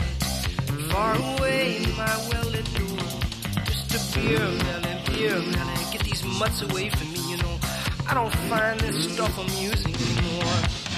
If you'll be my bodyguard, I can be your long lost I can call you Betty, Betty when you call me, you can call me out. Me puedes llamar Alex, lo que, lo que dice esta canción, así se llama esta canción de Paul Simon, uno de sus éxitos como solista. What if I die here? Who'll be my role model now that my role model is gone? Y vámonos a los mensajes. Juan Reséndiz nos dice, muy buenos días al Superdo Dinámico. Saludos desde Texcoco. ¿Podrían mandar felicitaciones a mi suegro Carlín Galicia, que cumple años el domingo? Por favor, atentamente, su fiel radio escucha, Juan Reséndiz. Y dice Liz Rosas, me encanta 50 Ways to Leave Your Lover, 50 formas de dejar a tu amante. No sabía que era del mismo artista de Sound of Silence, sí, es de Paul Simon, él escribió, él escribió las dos. En, en Sound of Silence estaba en un dúo con Art Garfunkel, pero él escribió las, las dos canciones. Me encanta que Sergio siempre nos regala tanta información sobre los artistas o personalidades que presentan. Sí, gracias Liz Rosas, me gusta y bueno, debo decir que Paul Simon es uno de mis compositores favoritos y eh, Simon and Garfunkel fueron de mis grupos favoritos allá en los años 60. Claro. Ay, bueno, mejor, mejor Vámonos, vámonos. Moni Reyes, ¿cómo estás? Buenos días. Buenos días. Hola, Mónica. Hola, Lupita, Sergio. ¿Cómo les pinta el viernes? Uy, a todo dar. Muy requete bien. Y eso que es Ah, viernes 13, Eso que ¿eh? es viernes. Ay, pues de muy buena suerte. Así es de buena suerte. Claro. Como cada quien tiene su este. Sí, su, su día, ¿no? Así es. Hoy nació mi mamá, así es que es de buena suerte. Ah, pues ya sabemos. Felicidades, ¿verdad? Felicidades a tu mamá. Sí. Feliz Gracias. cumple. Gracias, muy amables. Nos está escuchando y todos los días lo hace desde las 7 en punto. Me parece muy bien. Bueno, pues vamos a decirles a ustedes, amigos del Heraldo, que sabían que con un crédito personal Citibanamex puedes remodelar tu casa, resolver algún imprevisto, simplemente usar ese efectivo en lo que quieras. Si tú ya recibiste la invitación, aprovecha. ¿Qué te parece? Y solicita tu crédito en minutos desde la app Citibanamex, móvil Bancanet o en la sucursal más cercana, la que te quede, ahí puedes ir. Además, por promoción, no pagas comisión por apertura. Elige el plazo que más te convenga con tasa de interés anual fija preferencial. Todo esto y más solo te lo da quien a ver. Pues Citibanamex, requisitos y CAT en citibanamex.com. Gracias, regreso al rato. Gracias, Mónica. Son las 9 de la mañana con 5 minutos. Vamos a un resumen de lo más importante. El presidente Andrés Manuel López Obrador denunció que los ministros de la Suprema Corte van a poner en marcha una estrategia para frenar el recorte al presupuesto del Poder Judicial. Claro que van a echar a andar toda una estrategia para evitar que les quiten sus privilegios. Inclusive me decían de que ya están haciendo acuerdos con el bloque conservador en la Cámara de Diputados para que de inmediato los legisladores del bloque conservador presenten un recurso de inconstitucionalidad. Imagínense lo que está en la Constitución, claro, de que es facultad de la Cámara de Diputados aprobar el presupuesto, lo van a declarar inconstitucional o pretenden declarar inconstitucional. Bueno, pues ahí lo que dice el presidente, lo que ha señalado la Suprema Corte es que van a proteger a los trabajadores, ¿no? Esto es lo que van a hacer y el presidente dice que hay una pues campaña prácticamente, una estrategia igual que la que se está impulsando pues para señalar que la Suprema Corte y que los jueces y que los juzgadores tienen un montón de privilegios. Bueno, por otro lado, el presidente rechazó haber intervenido en la elección de los aspirantes que van a participar en los procesos internos de Morena en la Ciudad de México y ocho estados del país. Pero yo le deseo a todos los que están participando en los procesos hacia las elecciones, aunque todavía en el caso del movimiento de transformación es para elegir a los dirigentes, mujeres, hombres, que van a conducir el proceso de transformación hacia adelante, pero a todos desearles lo mejor y que este, se actúe con prudencia, que todo se le deje a la voluntad del pueblo. El gobernador de Nuevo León, Samuel García, llegó este jueves a Japón para comenzar una gira de trabajo de dos semanas. Anunció que va a cerrar un convenio de inversión con la empresa Kawasaki por 200 millones de dólares. El presidente de Francia, Emmanuel Macron, pidió a sus connacionales que no permitan que la guerra entre Israel y Hamas desate tensiones al interior del país. Los dos aspirantes a la presidencia de Ecuador, Daniel Novoa y Luisa González, cerraron este jueves sus campañas electorales de cara a los comicios del próximo 15 de octubre. La Asociación de Productores de Cine y de Televisión de Hollywood anunció la suspensión de los diálogos con el sindicato de actores con los que buscará poner fin a la huelga de ese gremio al considerar que la brecha entre sus posiciones era demasiado grande.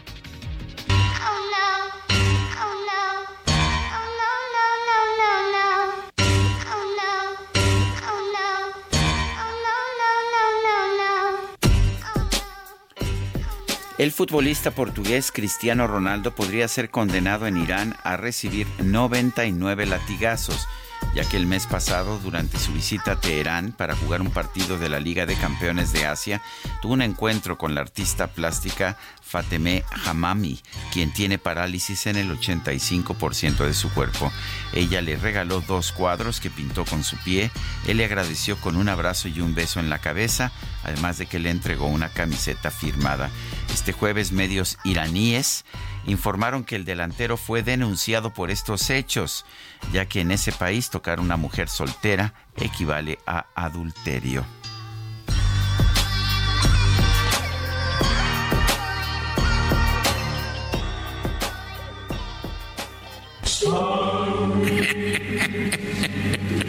Primogénito de Satanás. Monstruo. Energúmeno. ¿Tengo que decir más? Tengo miedo. Tengo miedo. La micro deportiva. Uy, qué miedo. Mira cómo estoy temblando.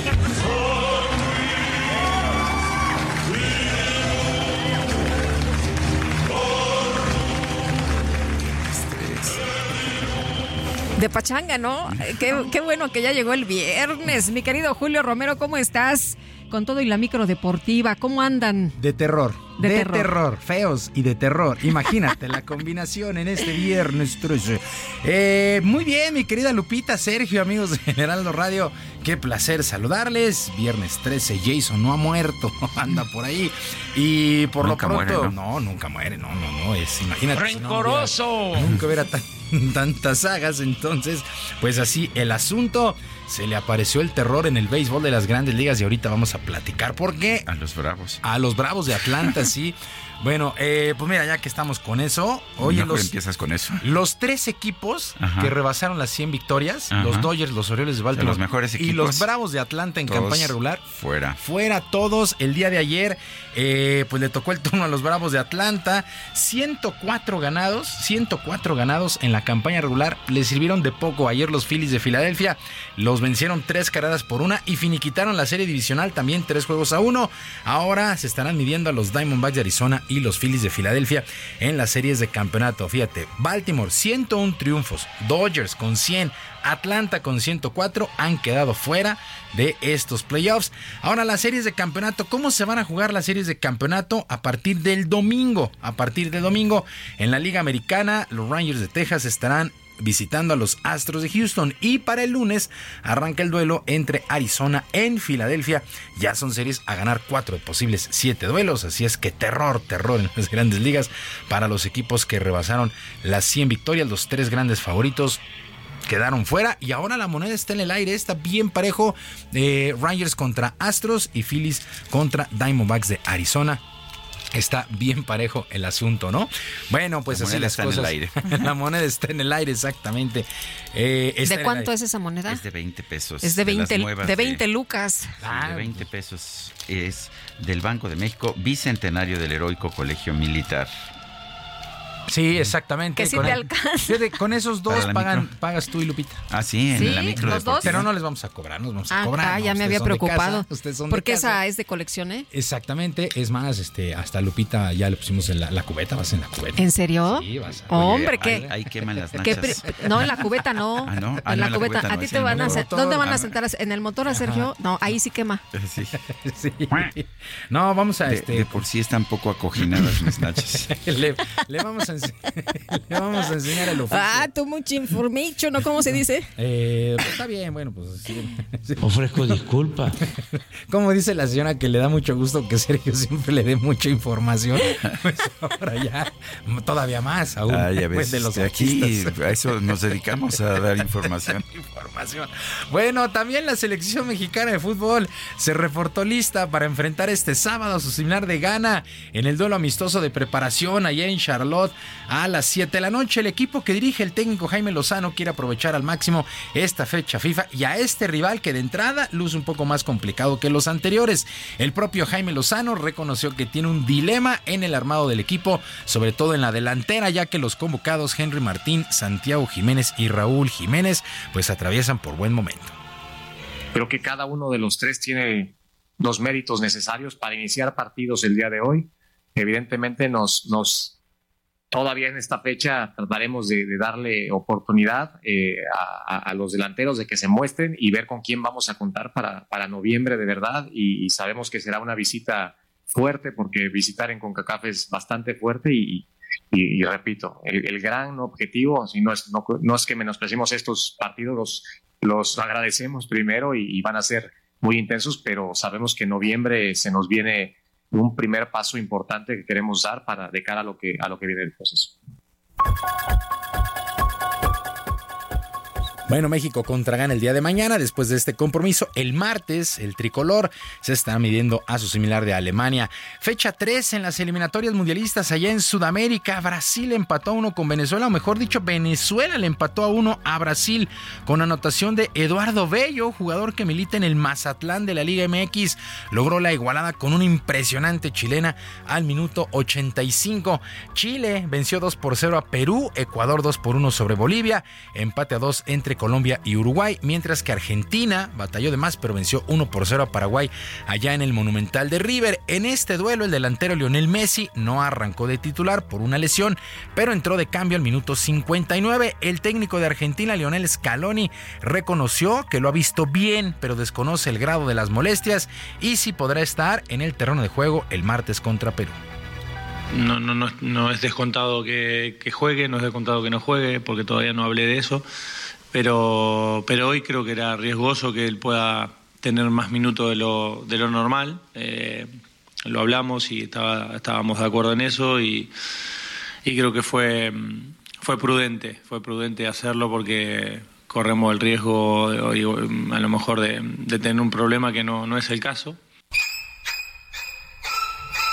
Bueno, Messi sigue lesionado. En el viejo continente, rumbo a la Euro 2024, España también batalló de más, pero venció 2 por 0 a Escocia, allá en el estadio de la Cartuja en Sevilla.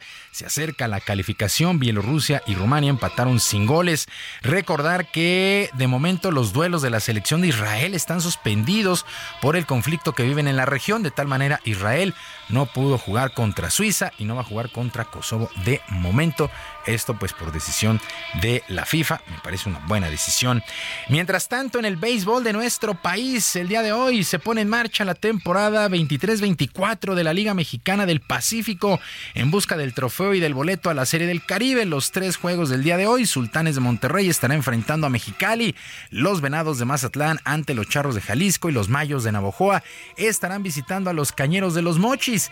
El catcher Juan Uriarte, el jugador más valioso de la pasada final con los Cañeros de los Mochis, aseguró que están listos para buscar el bicampeonato y casi de nueva cuenta contra todos los pronósticos. Pues venimos motivados, ¿no? sabemos que un campeonato no es fácil, trabajamos para ello, sufrimos para ello, eh, pero creo que estamos preparados, más que nada sabemos eh, el sabor de los playoffs, el sabor de un campeonato lo traemos pues reciente, ¿no? Y, vamos con toda la energía, este, afinando detalles porque a, fin de cuentas este, uno recuerda de lo que falló, ¿no?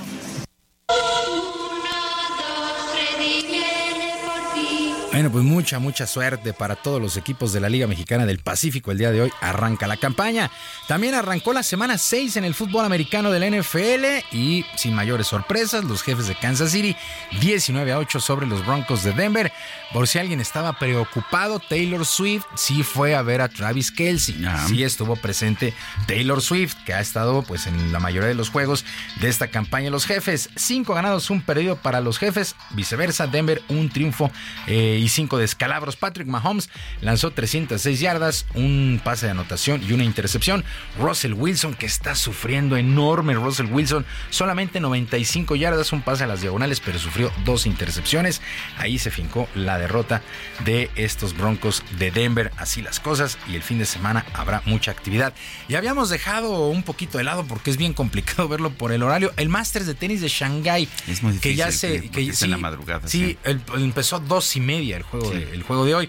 Pero sí le traemos resultados. Eh, en cuartos de final avanzan a semifinales. Grigor Dimitrov, el búlgaro, 7-6 y 6-4. Quedó fuera ya Nicolás Jarry, el chileno. Mientras que Andrei Rublev, el ruso, venció 6-2 y 6-3 a Hugo Humbert de Francia. Y pues ya están listas las semifinales allá en Shanghái ya que se viene el fin de semana, chance, chance y nos damos ahí una, una, una mirada a este Masters de Shanghai en el mundo del tenis. Sergio Lupita, amigos del auditorio, la información deportiva este viernes. Les recuerdo las vías de comunicación, las terroríficas vías de comunicación en ex Twitter. En ex Twitter estoy en arroba J, eh, Romero HB, arroba J Romero HB. Además del barrio deportivo, el barrio deportivo de lunes a viernes a las 7 de la noche en el YouTube. Que tengan todos un magnífico fin de semana y que por supuesto sus equipos ganen. Muy bien, mi querido Julio, muchas gracias. Buenos días. Hasta luego.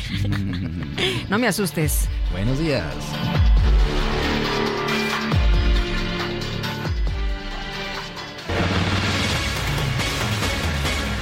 Son las 9 de la mañana con 18 minutos. Itze Camacho Sapiain presidenta municipal de Lázaro Cárdenas, sufrió un asalto en una carretera cercana a la caseta de cobro de las cañas en Tierra Caliente, Michoacán.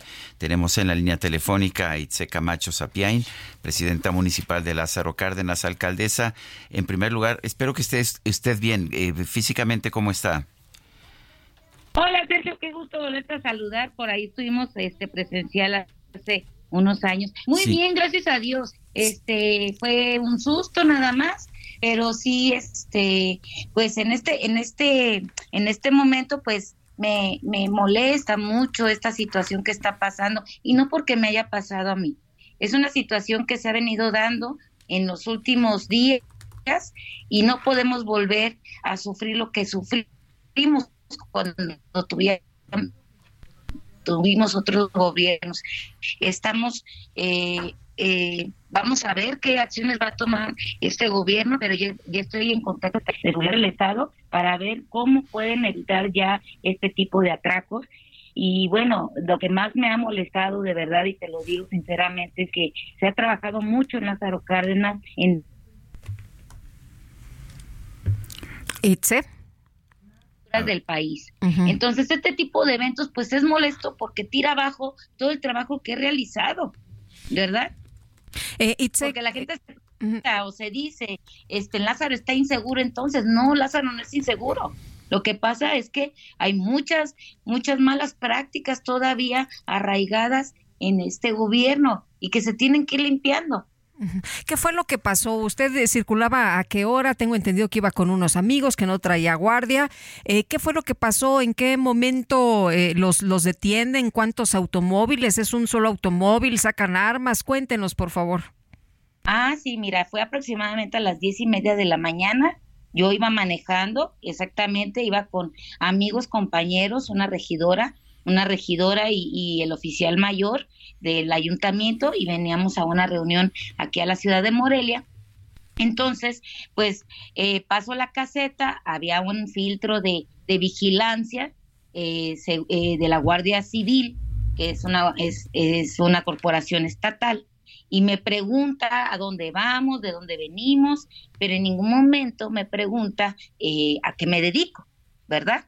Entonces él no sabía que yo era la presidenta municipal de Lázaro Cárdenas. Y qué bueno, a 20 metros, a 20, perdón, kilómetros, a 20 kilómetros se me empareja una camioneta blanca eh, y me cierra el paso y sacan armas, dos armas cortas, baja un encapuchado de un lado, baja otro, eh, sin capucha, y encañonan a la, compañera regidora que iba de mi copiloto y me bajan eh, el, encapuchado de mi lado, pues me pide que me baje, me dice dónde están las llaves, digo ahí están, en, en, a un costado.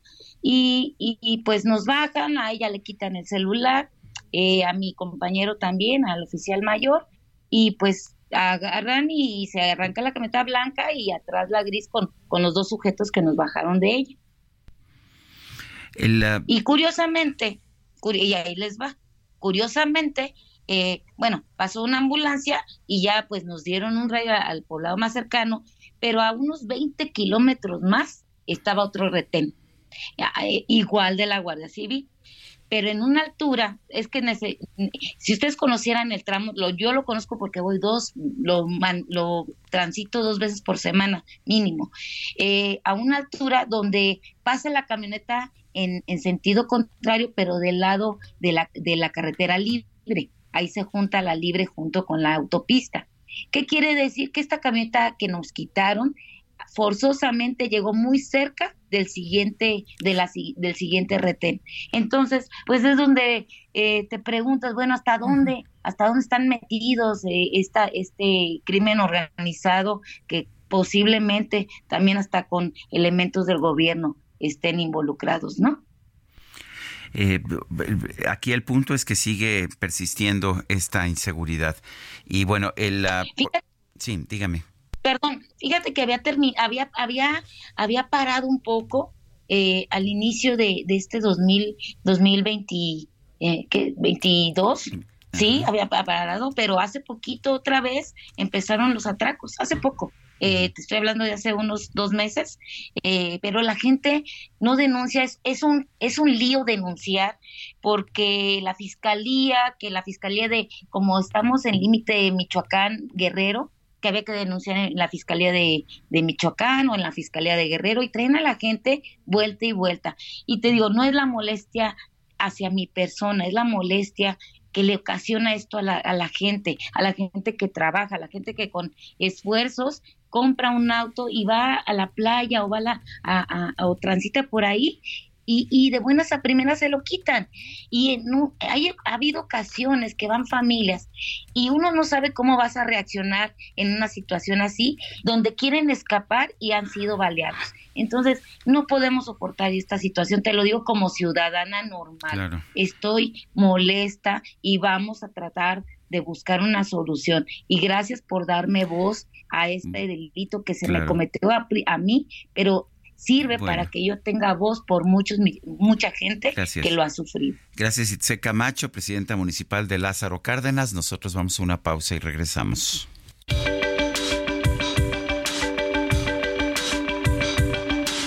Sergio Sarmiento y Lupita Juárez quieren conocer tu opinión, tus comentarios o simplemente envía un saludo para ser más cálida esta mañana.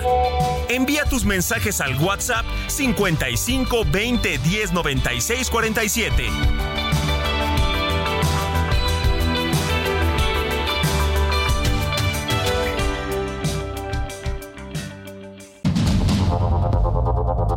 Continuamos con Sergio Sarmiento y Lupita Juárez por el Heraldo Radio.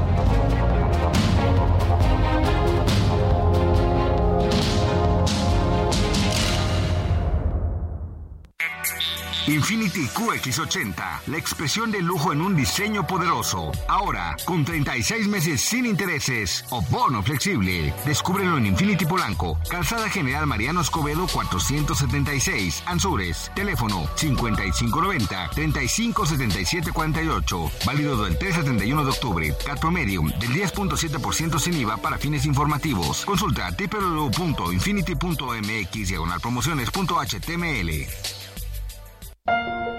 Todas tus compras de la marca Silly apoyan a FUCAM para detectar el cáncer de mama. Chécate a tiempo, te lo mereces. Gastrolab. Historia, recetas, materia prima y un sinfín de cosas que a todos nos interesan.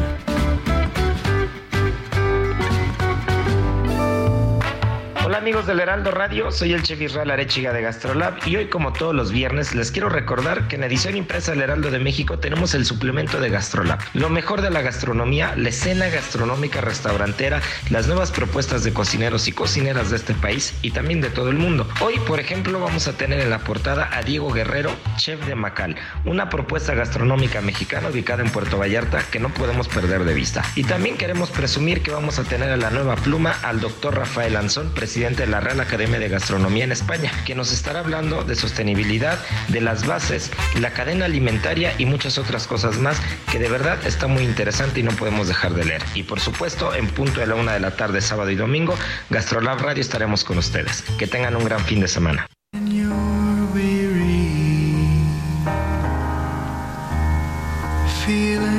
Small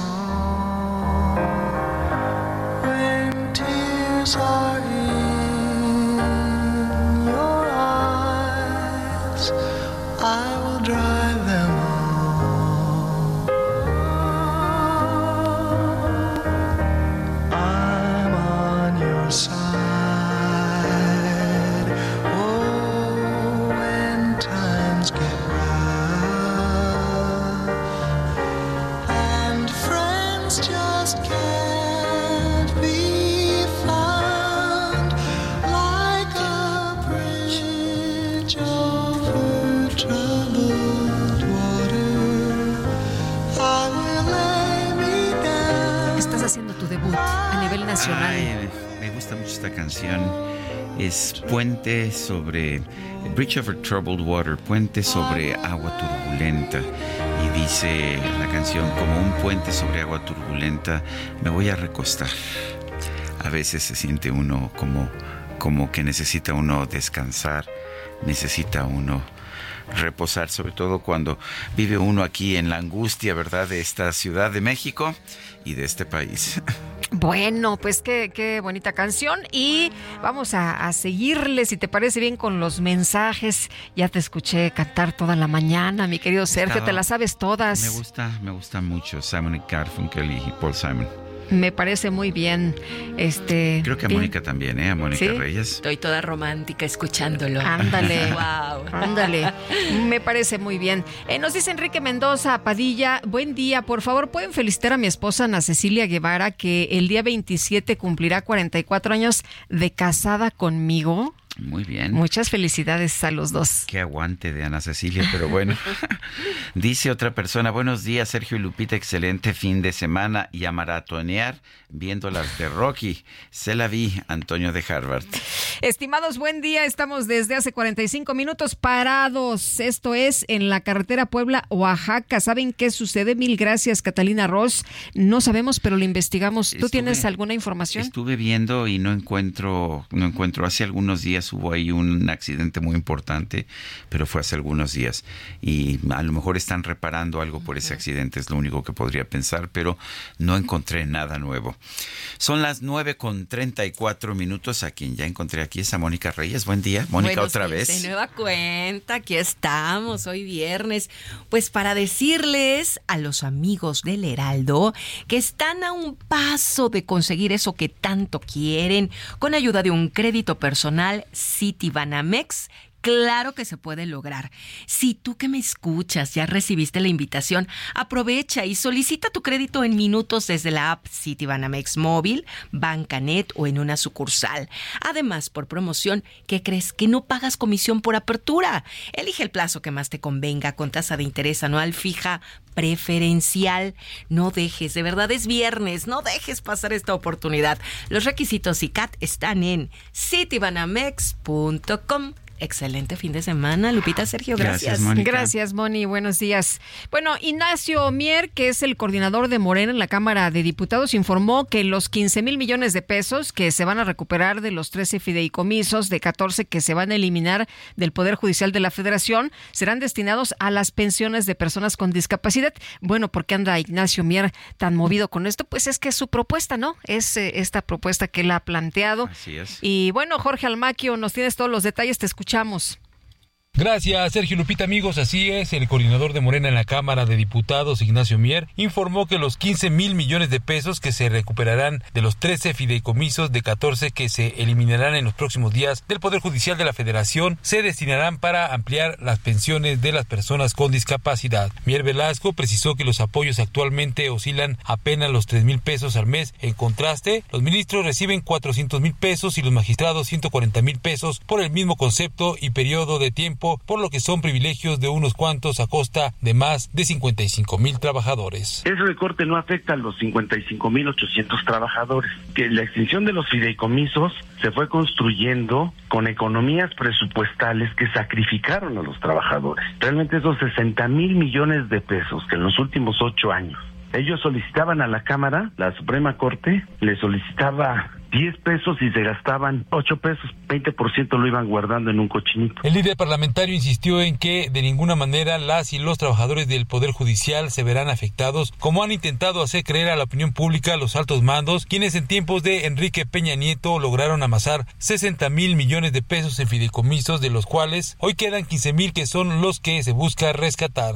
El diputado poblano expuso que esos fondos fueron construidos con economías presupuestales que sacrificaron a las y los trabajadores. Abundó que 9 mil millones de pesos han ido a parar a los bolsillos de 381 magistrados y 22 ministros de la Corte en retiro, mientras que en contraste solo 69 millones de pesos son destinados a medicamentos para la base trabajadora. Sergio Lupita, amigos, el reporte que les tengo. Buen día pues son señalamientos fuertes, ¿no? Que han ido a parar estos millones de pesos a los ministros de la Corte. Sabemos que es absolutamente falso. O sea, están difamando. Sabemos a qué son fideicomisos muy transparentes. Sabemos a qué van. Son para pensiones de, eh, por, por, ejemplo, son para pensiones de funcionarios de las de la de la Corte y de los tribunales, ¿no? Y las pensiones de, de la Corte a propuesto no se pagan de fideicomisos, se pagan directamente del presupuesto. Eh, tanto los salarios como las pensiones, ninguno de los dos se paga de los fideicomisos. De trabajadores de más abajo sí existen esos fideicomisos para darles una pensión más cercana a los salarios que tuvieron cuando estuvieron activos en, en este tribunal. Son las 9 de la mañana con 38 minutos. Pues mañana hay eclipse. Es un eclipse anular de sol que va a iniciar allá en Baja California Sur, terminará en Quintana Roo. Bueno, en primer lugar, este siempre me da mucho gusto saludar a nuestra corresponsal de los cielos, a la doctora Julieta Fierro, astrónoma e investigadora del Instituto de Astronomía. Julieta, perdón. Doctora Julieta, di, di, dinos en primer lugar qué tanto se va a ver, por ejemplo, en la Ciudad de México este eclipse. Se va a ver, eh, bueno, antes que nada, muchas gracias, Sergio Lupita. Buenos días, doctora, qué gusto. con todos que, sí. que estamos como partículas enlazadas mecánicamente, Ajá, ya ves. cuánticamente. no, y en serio, se va a cubrir en la Ciudad de México el 70% del sol. Por eso es muy importante no estar volteando a ver hacia el sol, porque se puede quemar la retina. Y como no sentimos dolor en la retina, pues no nos damos cuenta que se está quemando. Así es que hay que ver el sol, eh, no hay que ver el sol directamente, sino siempre indirectamente. Eh, doctora Julieta Fierro, eh, cuéntenos de este eclipse, qué es lo que qué es lo que ocurre, qué es lo que pasa, porque es un eclipse anular de sol. Así es. Mira, el tamaño aparente de la luna y del sol son iguales, igual que tú si estiras el brazo con tu pulgar puedes tapar la luna, aunque sea más pequeña que tú. Y, y, y cuando coinciden los dos círculos, pues puede haber un eclipse. Cuando la luna está un poquito más lejos que de costumbre, porque su órbita es elíptica, no cubre totalmente al Sol, aunque sus centros coincidan. Y esto hace que se vea un anillo muy brillante alrededor del lado noche de la luna, que es lo que estamos viendo. Entonces se ve un disco muy negro rodeado de un, de un anillo. Por eso si quieres regalar un anillo a alguien, pues es tu gran oportunidad. Hombre, qué bien, se me antoja. Eh, eh, Julieta, durante mucho tiempo, eh, quienes podían, quienes tenían la capacidad matemática de predecir los, los eclipses podrían, podían asombrar a todo el mundo, generaban un enorme miedo los eclipses. ¿por, ¿Por qué tanto miedo? ¿Por qué la gente pensaba que un eclipse era un mal augurio? Bueno, tú imagínate que eres un hombre prehistórico y sales de, de, cacería y de repente se hace de noche. Se te va el sol. Cuando se te va el sol y no sabes si va a volver a salir. Y como suceden muy de vez en cuando, pues asustaban y con toda la razón. La gente le gustan los ciclos regulares, la época de lluvias y de secas, la época de cultivar, la época de hacer transacciones. Ahora, había pueblos como los mayas que los predecían perfectamente bien. Mira, si la órbita aparente del Sol, ya ves que parece que el Sol se mueve en el cielo, coincidiera con la órbita de la Luna, habría eclipses todos los meses. Pero las órbitas están inclinadas 15 grados. Entonces no hay eclipses todos los meses, sino solo dos eclipses al año, que pueden ser de Luna o de Sol. Y entonces incluso los mayas podían predecir los eclipses y está claramente expuesto en el Códice de Dresde, que es uno de los jueces más valiosos del mundo, del mundo maya, porque podían predecirlos. No solo eso, podían predecir cuándo Venus iba a pasar por el disco del Sol, y porque podían ver que el Sol salía del horizonte, en el horizonte sí lo podían ver porque hay mucho polvo suspendido, y veían cómo Venus iba avanzando por el disco del Sol y podían predecir los tránsitos de Venus. Doctora, ¿cómo se puede ver de manera segura? Mira, eh, toma tu mano y vela, estira los cuatro dedos largos y el pulgar doblado. Ahora con la otra mano haz una cuadrícula encimando las dos manos. Se van a formar hoyitos entre tus dedos. Entonces sales a donde hay sol, sin voltear a ver al sol, ves la sombra de tus manos. Y vas a ver que si lo haces ahorita, vas a ver circulitos en el piso.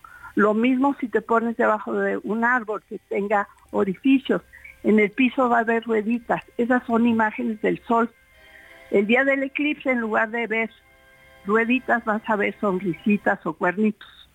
Lo único que necesitas son tus dos manos, salir a donde hay sol, cruzar tus manos, ver la sombra en el piso. Muy bien. O debajo de un árbol. O si no tienes ninguna de las dos cosas, una hoja de papel, le haces un hoyo o varios hoyos y lo pones sin voltear al sol, entre el sol y el piso, y ahí vas a ver el eclipse. Si tengo una radiografía y la quiero usar. No, no, no, no, no, no, no, no. No se necesitan lentes especiales, ni lentes oscuros, ni lentes polarizados, ni un charco de agua. No, no, no voltear a ver al sol es dañino y hay reportes que en los eclipses siempre hay personas dañadas de uno o de los dos ojos. Sí. Ahora, también producían cosas bonitas. Por ejemplo, cuando llegaron los mexicas a, la zona de, México, como saben, se posó un águila sobre un nopal y el nopal era de tunas rojas y estaban maduras, entonces estaban sangrando y para los mexicas el sol era, estaba representado por el águila y, los, y las tunas rojas eran los corazones de los sacrificados. Y hubo un eclipse de sol. Y entonces los mexicas decidieron, aquí nos vamos a instalar. O sea, fue un buen augurio. y lo de la serpiente, pues es un invento, porque el símbolo de hablar mexica es como una serpiente, una vírgula que sale de su boca, pero ellos pensaban que era una serpiente y eso lo pusieron después. Así es que sí, puede ser las dos cosas, como decía Sergio, una cosa buena o más, depende cómo te lo interpretes. Bueno, pues Julieta Fierro, como siempre, es un placer platicar contigo siempre. Te mando un fuerte abrazo. El gusto es para, para ambos, espero que la vida los trate muy bien. Gracias por todo lo que hacen, por tratarnos de ver la realidad tal como es. Muchísimas gracias. Doctora, muchas gracias. Un abrazo. Buenos gracias, días. Lupito. Gracias, Lupita. Adiós, gracias. Adiós, Gracias. buenos días. Bueno, y vamos a platicar con Juan Enrique Real del Tostado, él es secretario de Turismo de Nayarit. Juan Enrique, qué gusto, ¿cómo estás? Buenos días. El gusto es mío, muy contento de saludarlos en este viernes, ¿no? Aquí en Nayarit, soleadito, con un clima delicioso y esperándolos para recibir a quien quiera venirse a de, deleitar de unas vacaciones extraordinarias. Oye, que tienen muchos eventos internacionales, ¿no? Este, va a haber tenis y qué otras cosas tienen por allá.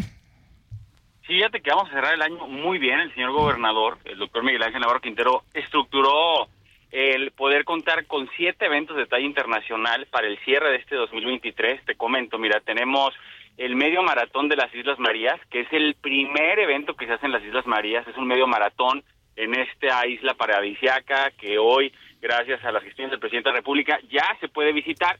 Vamos a tener también un evento que se llama Vuela Nayarit. Va a ser en San Blas, en este sitio histórico, este puerto que tanto le ha dado a Nayarit. Vamos a tener un evento de parapente. Y también en Jala va a haber este evento de parapente, que Jala es un pueblo que tenemos, un pueblo mágico, con una arquitectura extraordinaria, con un volcán activo, y desde ahí vamos a tener también estos eventos de parapente. Vamos a tener una competencia que se llama Nayarites del Cielo, que es un evento de paracaidistas, donde en tres locaciones, que es San Blas, Mezcaltitán, ahorita hablaban de los mexicas, que al final, pues Mezcaltitán es la cuna de la mexicanidad, de donde parten para ver el águila devorando la serpiente, ahí vamos a tener este evento de paracaidismo y también se va a llevar a cabo en Islas Marías el evento de paracaidismo y cerramos con un medio maratón en la Riviera Nayarit, en este hermoso lugar de Nuevo Nayarit donde se encuentran estos hoteles extraordinarios. Esos son los cuatro eventos que tenemos en este año, que van a ser siete porque se hace de uno mismo tres o dos. Y el próximo año tendremos el abierto de tenis en la Cruz de Guanacaste y vamos a tener también el evento de Surf Nayarit, un campeonato internacional. Eh, ¿qué, qué abierto de tenis va a ser eso? ¿Qué, qué categoría es? Eh, Es un WTA, eh, va a ser un 250, estamos viendo si lo podemos subir a un 500, pero va a ser un WTA aquí por primera vez en Nayarit. el, ¿Como cuántos turistas recibe? ¿Qué tan importante es el turismo para la economía de Nayarit? Mira, ho- hoy te puedo decir que para Nayarit eh, la llegada de esta inversión en complejos turísticos ha detonado la economía en el estado. Se han visto hoy familias beneficiadas no solamente ya en la zona de costa, sino también en Tepic, en otras localidades como Jala, porque hoy es tan grande la industria que da trabajo a todo el estado, ¿no? Eh, la afluencia de turismo que nosotros recibimos al año la calculamos por encima de los 10 millones de turistas. Estamos hablando que tenemos más de 28 mil cuartos de hotel, más de 800 hoteles en el estado, de todo tipo de categorías. Y bueno, eso nos ayuda a ser hoy uno de los destinos que en la zona Pacífico ayuda a tener pues esta experiencia positiva para el turismo internacional canadiense y sobre todo de Estados Unidos. Eh, Juan Enrique, eh, si, si nos invitas a, visitarlos, eh, ¿qué lugares no nos podemos perder allá en Nayarit? Mira, yo creo que arrancaría por lo que estaban ahorita compartiendo esta gran historia de los mexicas. Yo iría a Mezcaltitán a conocer la cuna de la mexicanidad. Le dicen la Venecia mexicana porque en temporada de lluvia las calles se llenan de agua y la gente tiene que estar en balsas dentro de la isla. Me iría al puerto histórico de San Blas. ¿Por qué? Porque ahí llegó el galeón de Manil- Manilas. Era la cuna en su momento de todo el Pacífico, de la llegada de toda la ruta de la seda, de toda la mercancía de Asia.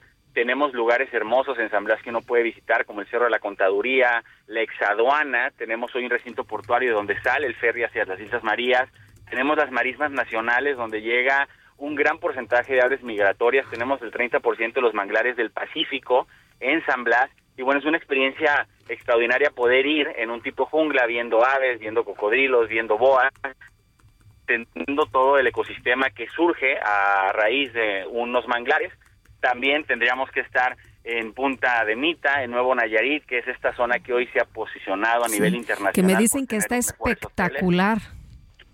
Increíble, fíjate que acabamos de ganar eh, a nivel internacional el octavo mejor hotel del mundo está en Nayarit, en Compostela. Es un hotel que aso- el ecosistema, que hoy en el tema de sustentabilidad, pues son no eh, lugares de tanto impacto, cuidan el entorno y ganó el octavo lugar, entonces sí, sí está generándose una situación muy interesante. Vienen cinco nuevos hoteles, viene Belmont, Montage, Pentry, Omni Hotels y viene también el hotel de Rafa Nadal, que es el CEL, que lo hacen en conjunto con Grupo Meli. Entonces está teniendo mucho crecimiento y definitivamente tienes que darte una vuelta eh, siempre en la zona de costa, llegar a Sayulita, San Pancho, para conocer estas bellezas a las Islas Marietas. Y bueno, cerraría con una visita en la laguna de Santa María del Oro, que cambia cuatro veces al año de color y que puedes comerte un chicharrón de pescado extraordinario.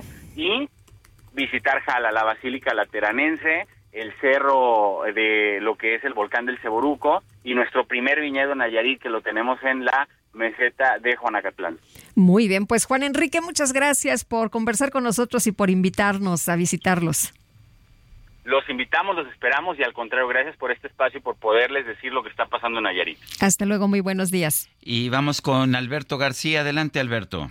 Sergio Lupita, qué gusto saludarlos. Déjenme comentarles que nuestros amigos del Abierto de Tampico nos están invitando a que disfrutemos del mejor tenis del mundo del 23 al 28 de octubre en la ciudad de Tampico, donde se disputará el torneo de la WTA 125 con la presencia de jugadoras de clase mundial. Un evento para toda la familia con zona comercial, música, juegos y mucho, mucho más. Las embajadoras de este año son Agla Tomjanovic de Australia y Heidi Watson de Gran Bretaña. Algunas de las competidoras que estarán presentes son Elizabeth Mandlik de Estados Unidos, Emiliana Arango de Colombia, Taylor Townsend de Estados Unidos, Ana Kalinskaya de Rusia, Nuria Parrizas Díaz de España, Rebeca Marino de Canadá y Caroline Dorheit de Estados Unidos. Búscanlos ya en Facebook e Instagram como Abierto de Tenis Tampico o en su página abiertotampico.com.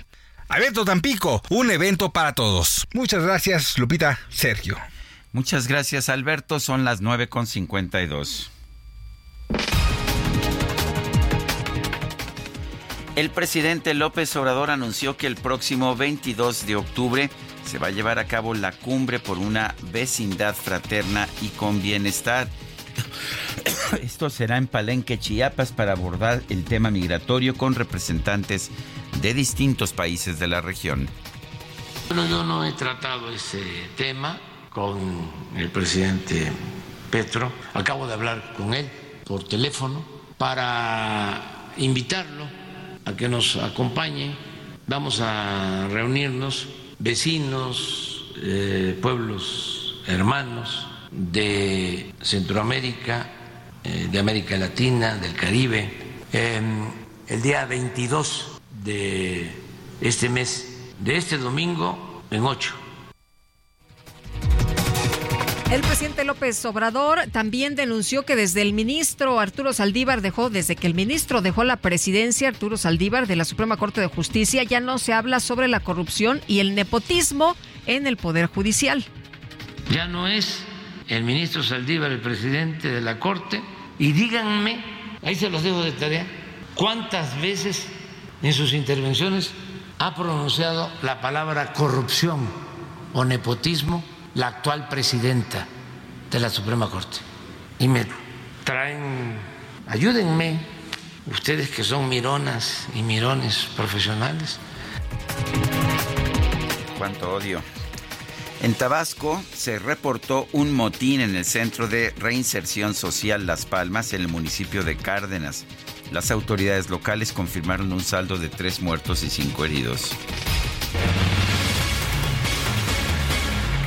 Se nos acabó el tiempo, Guadalupe. Pues vámonos entonces, que la pasen todos muy bien. Nos dicen que en la carretera a Puebla, kilómetro 78, hay un tráiler volcado con dirección a Puebla para que nuestros amigos lo tomen en cuenta y nos escuchamos el próximo lunes. El próximo lunes en punto de las 7 de la mañana. Hasta entonces, gracias de todo corazón.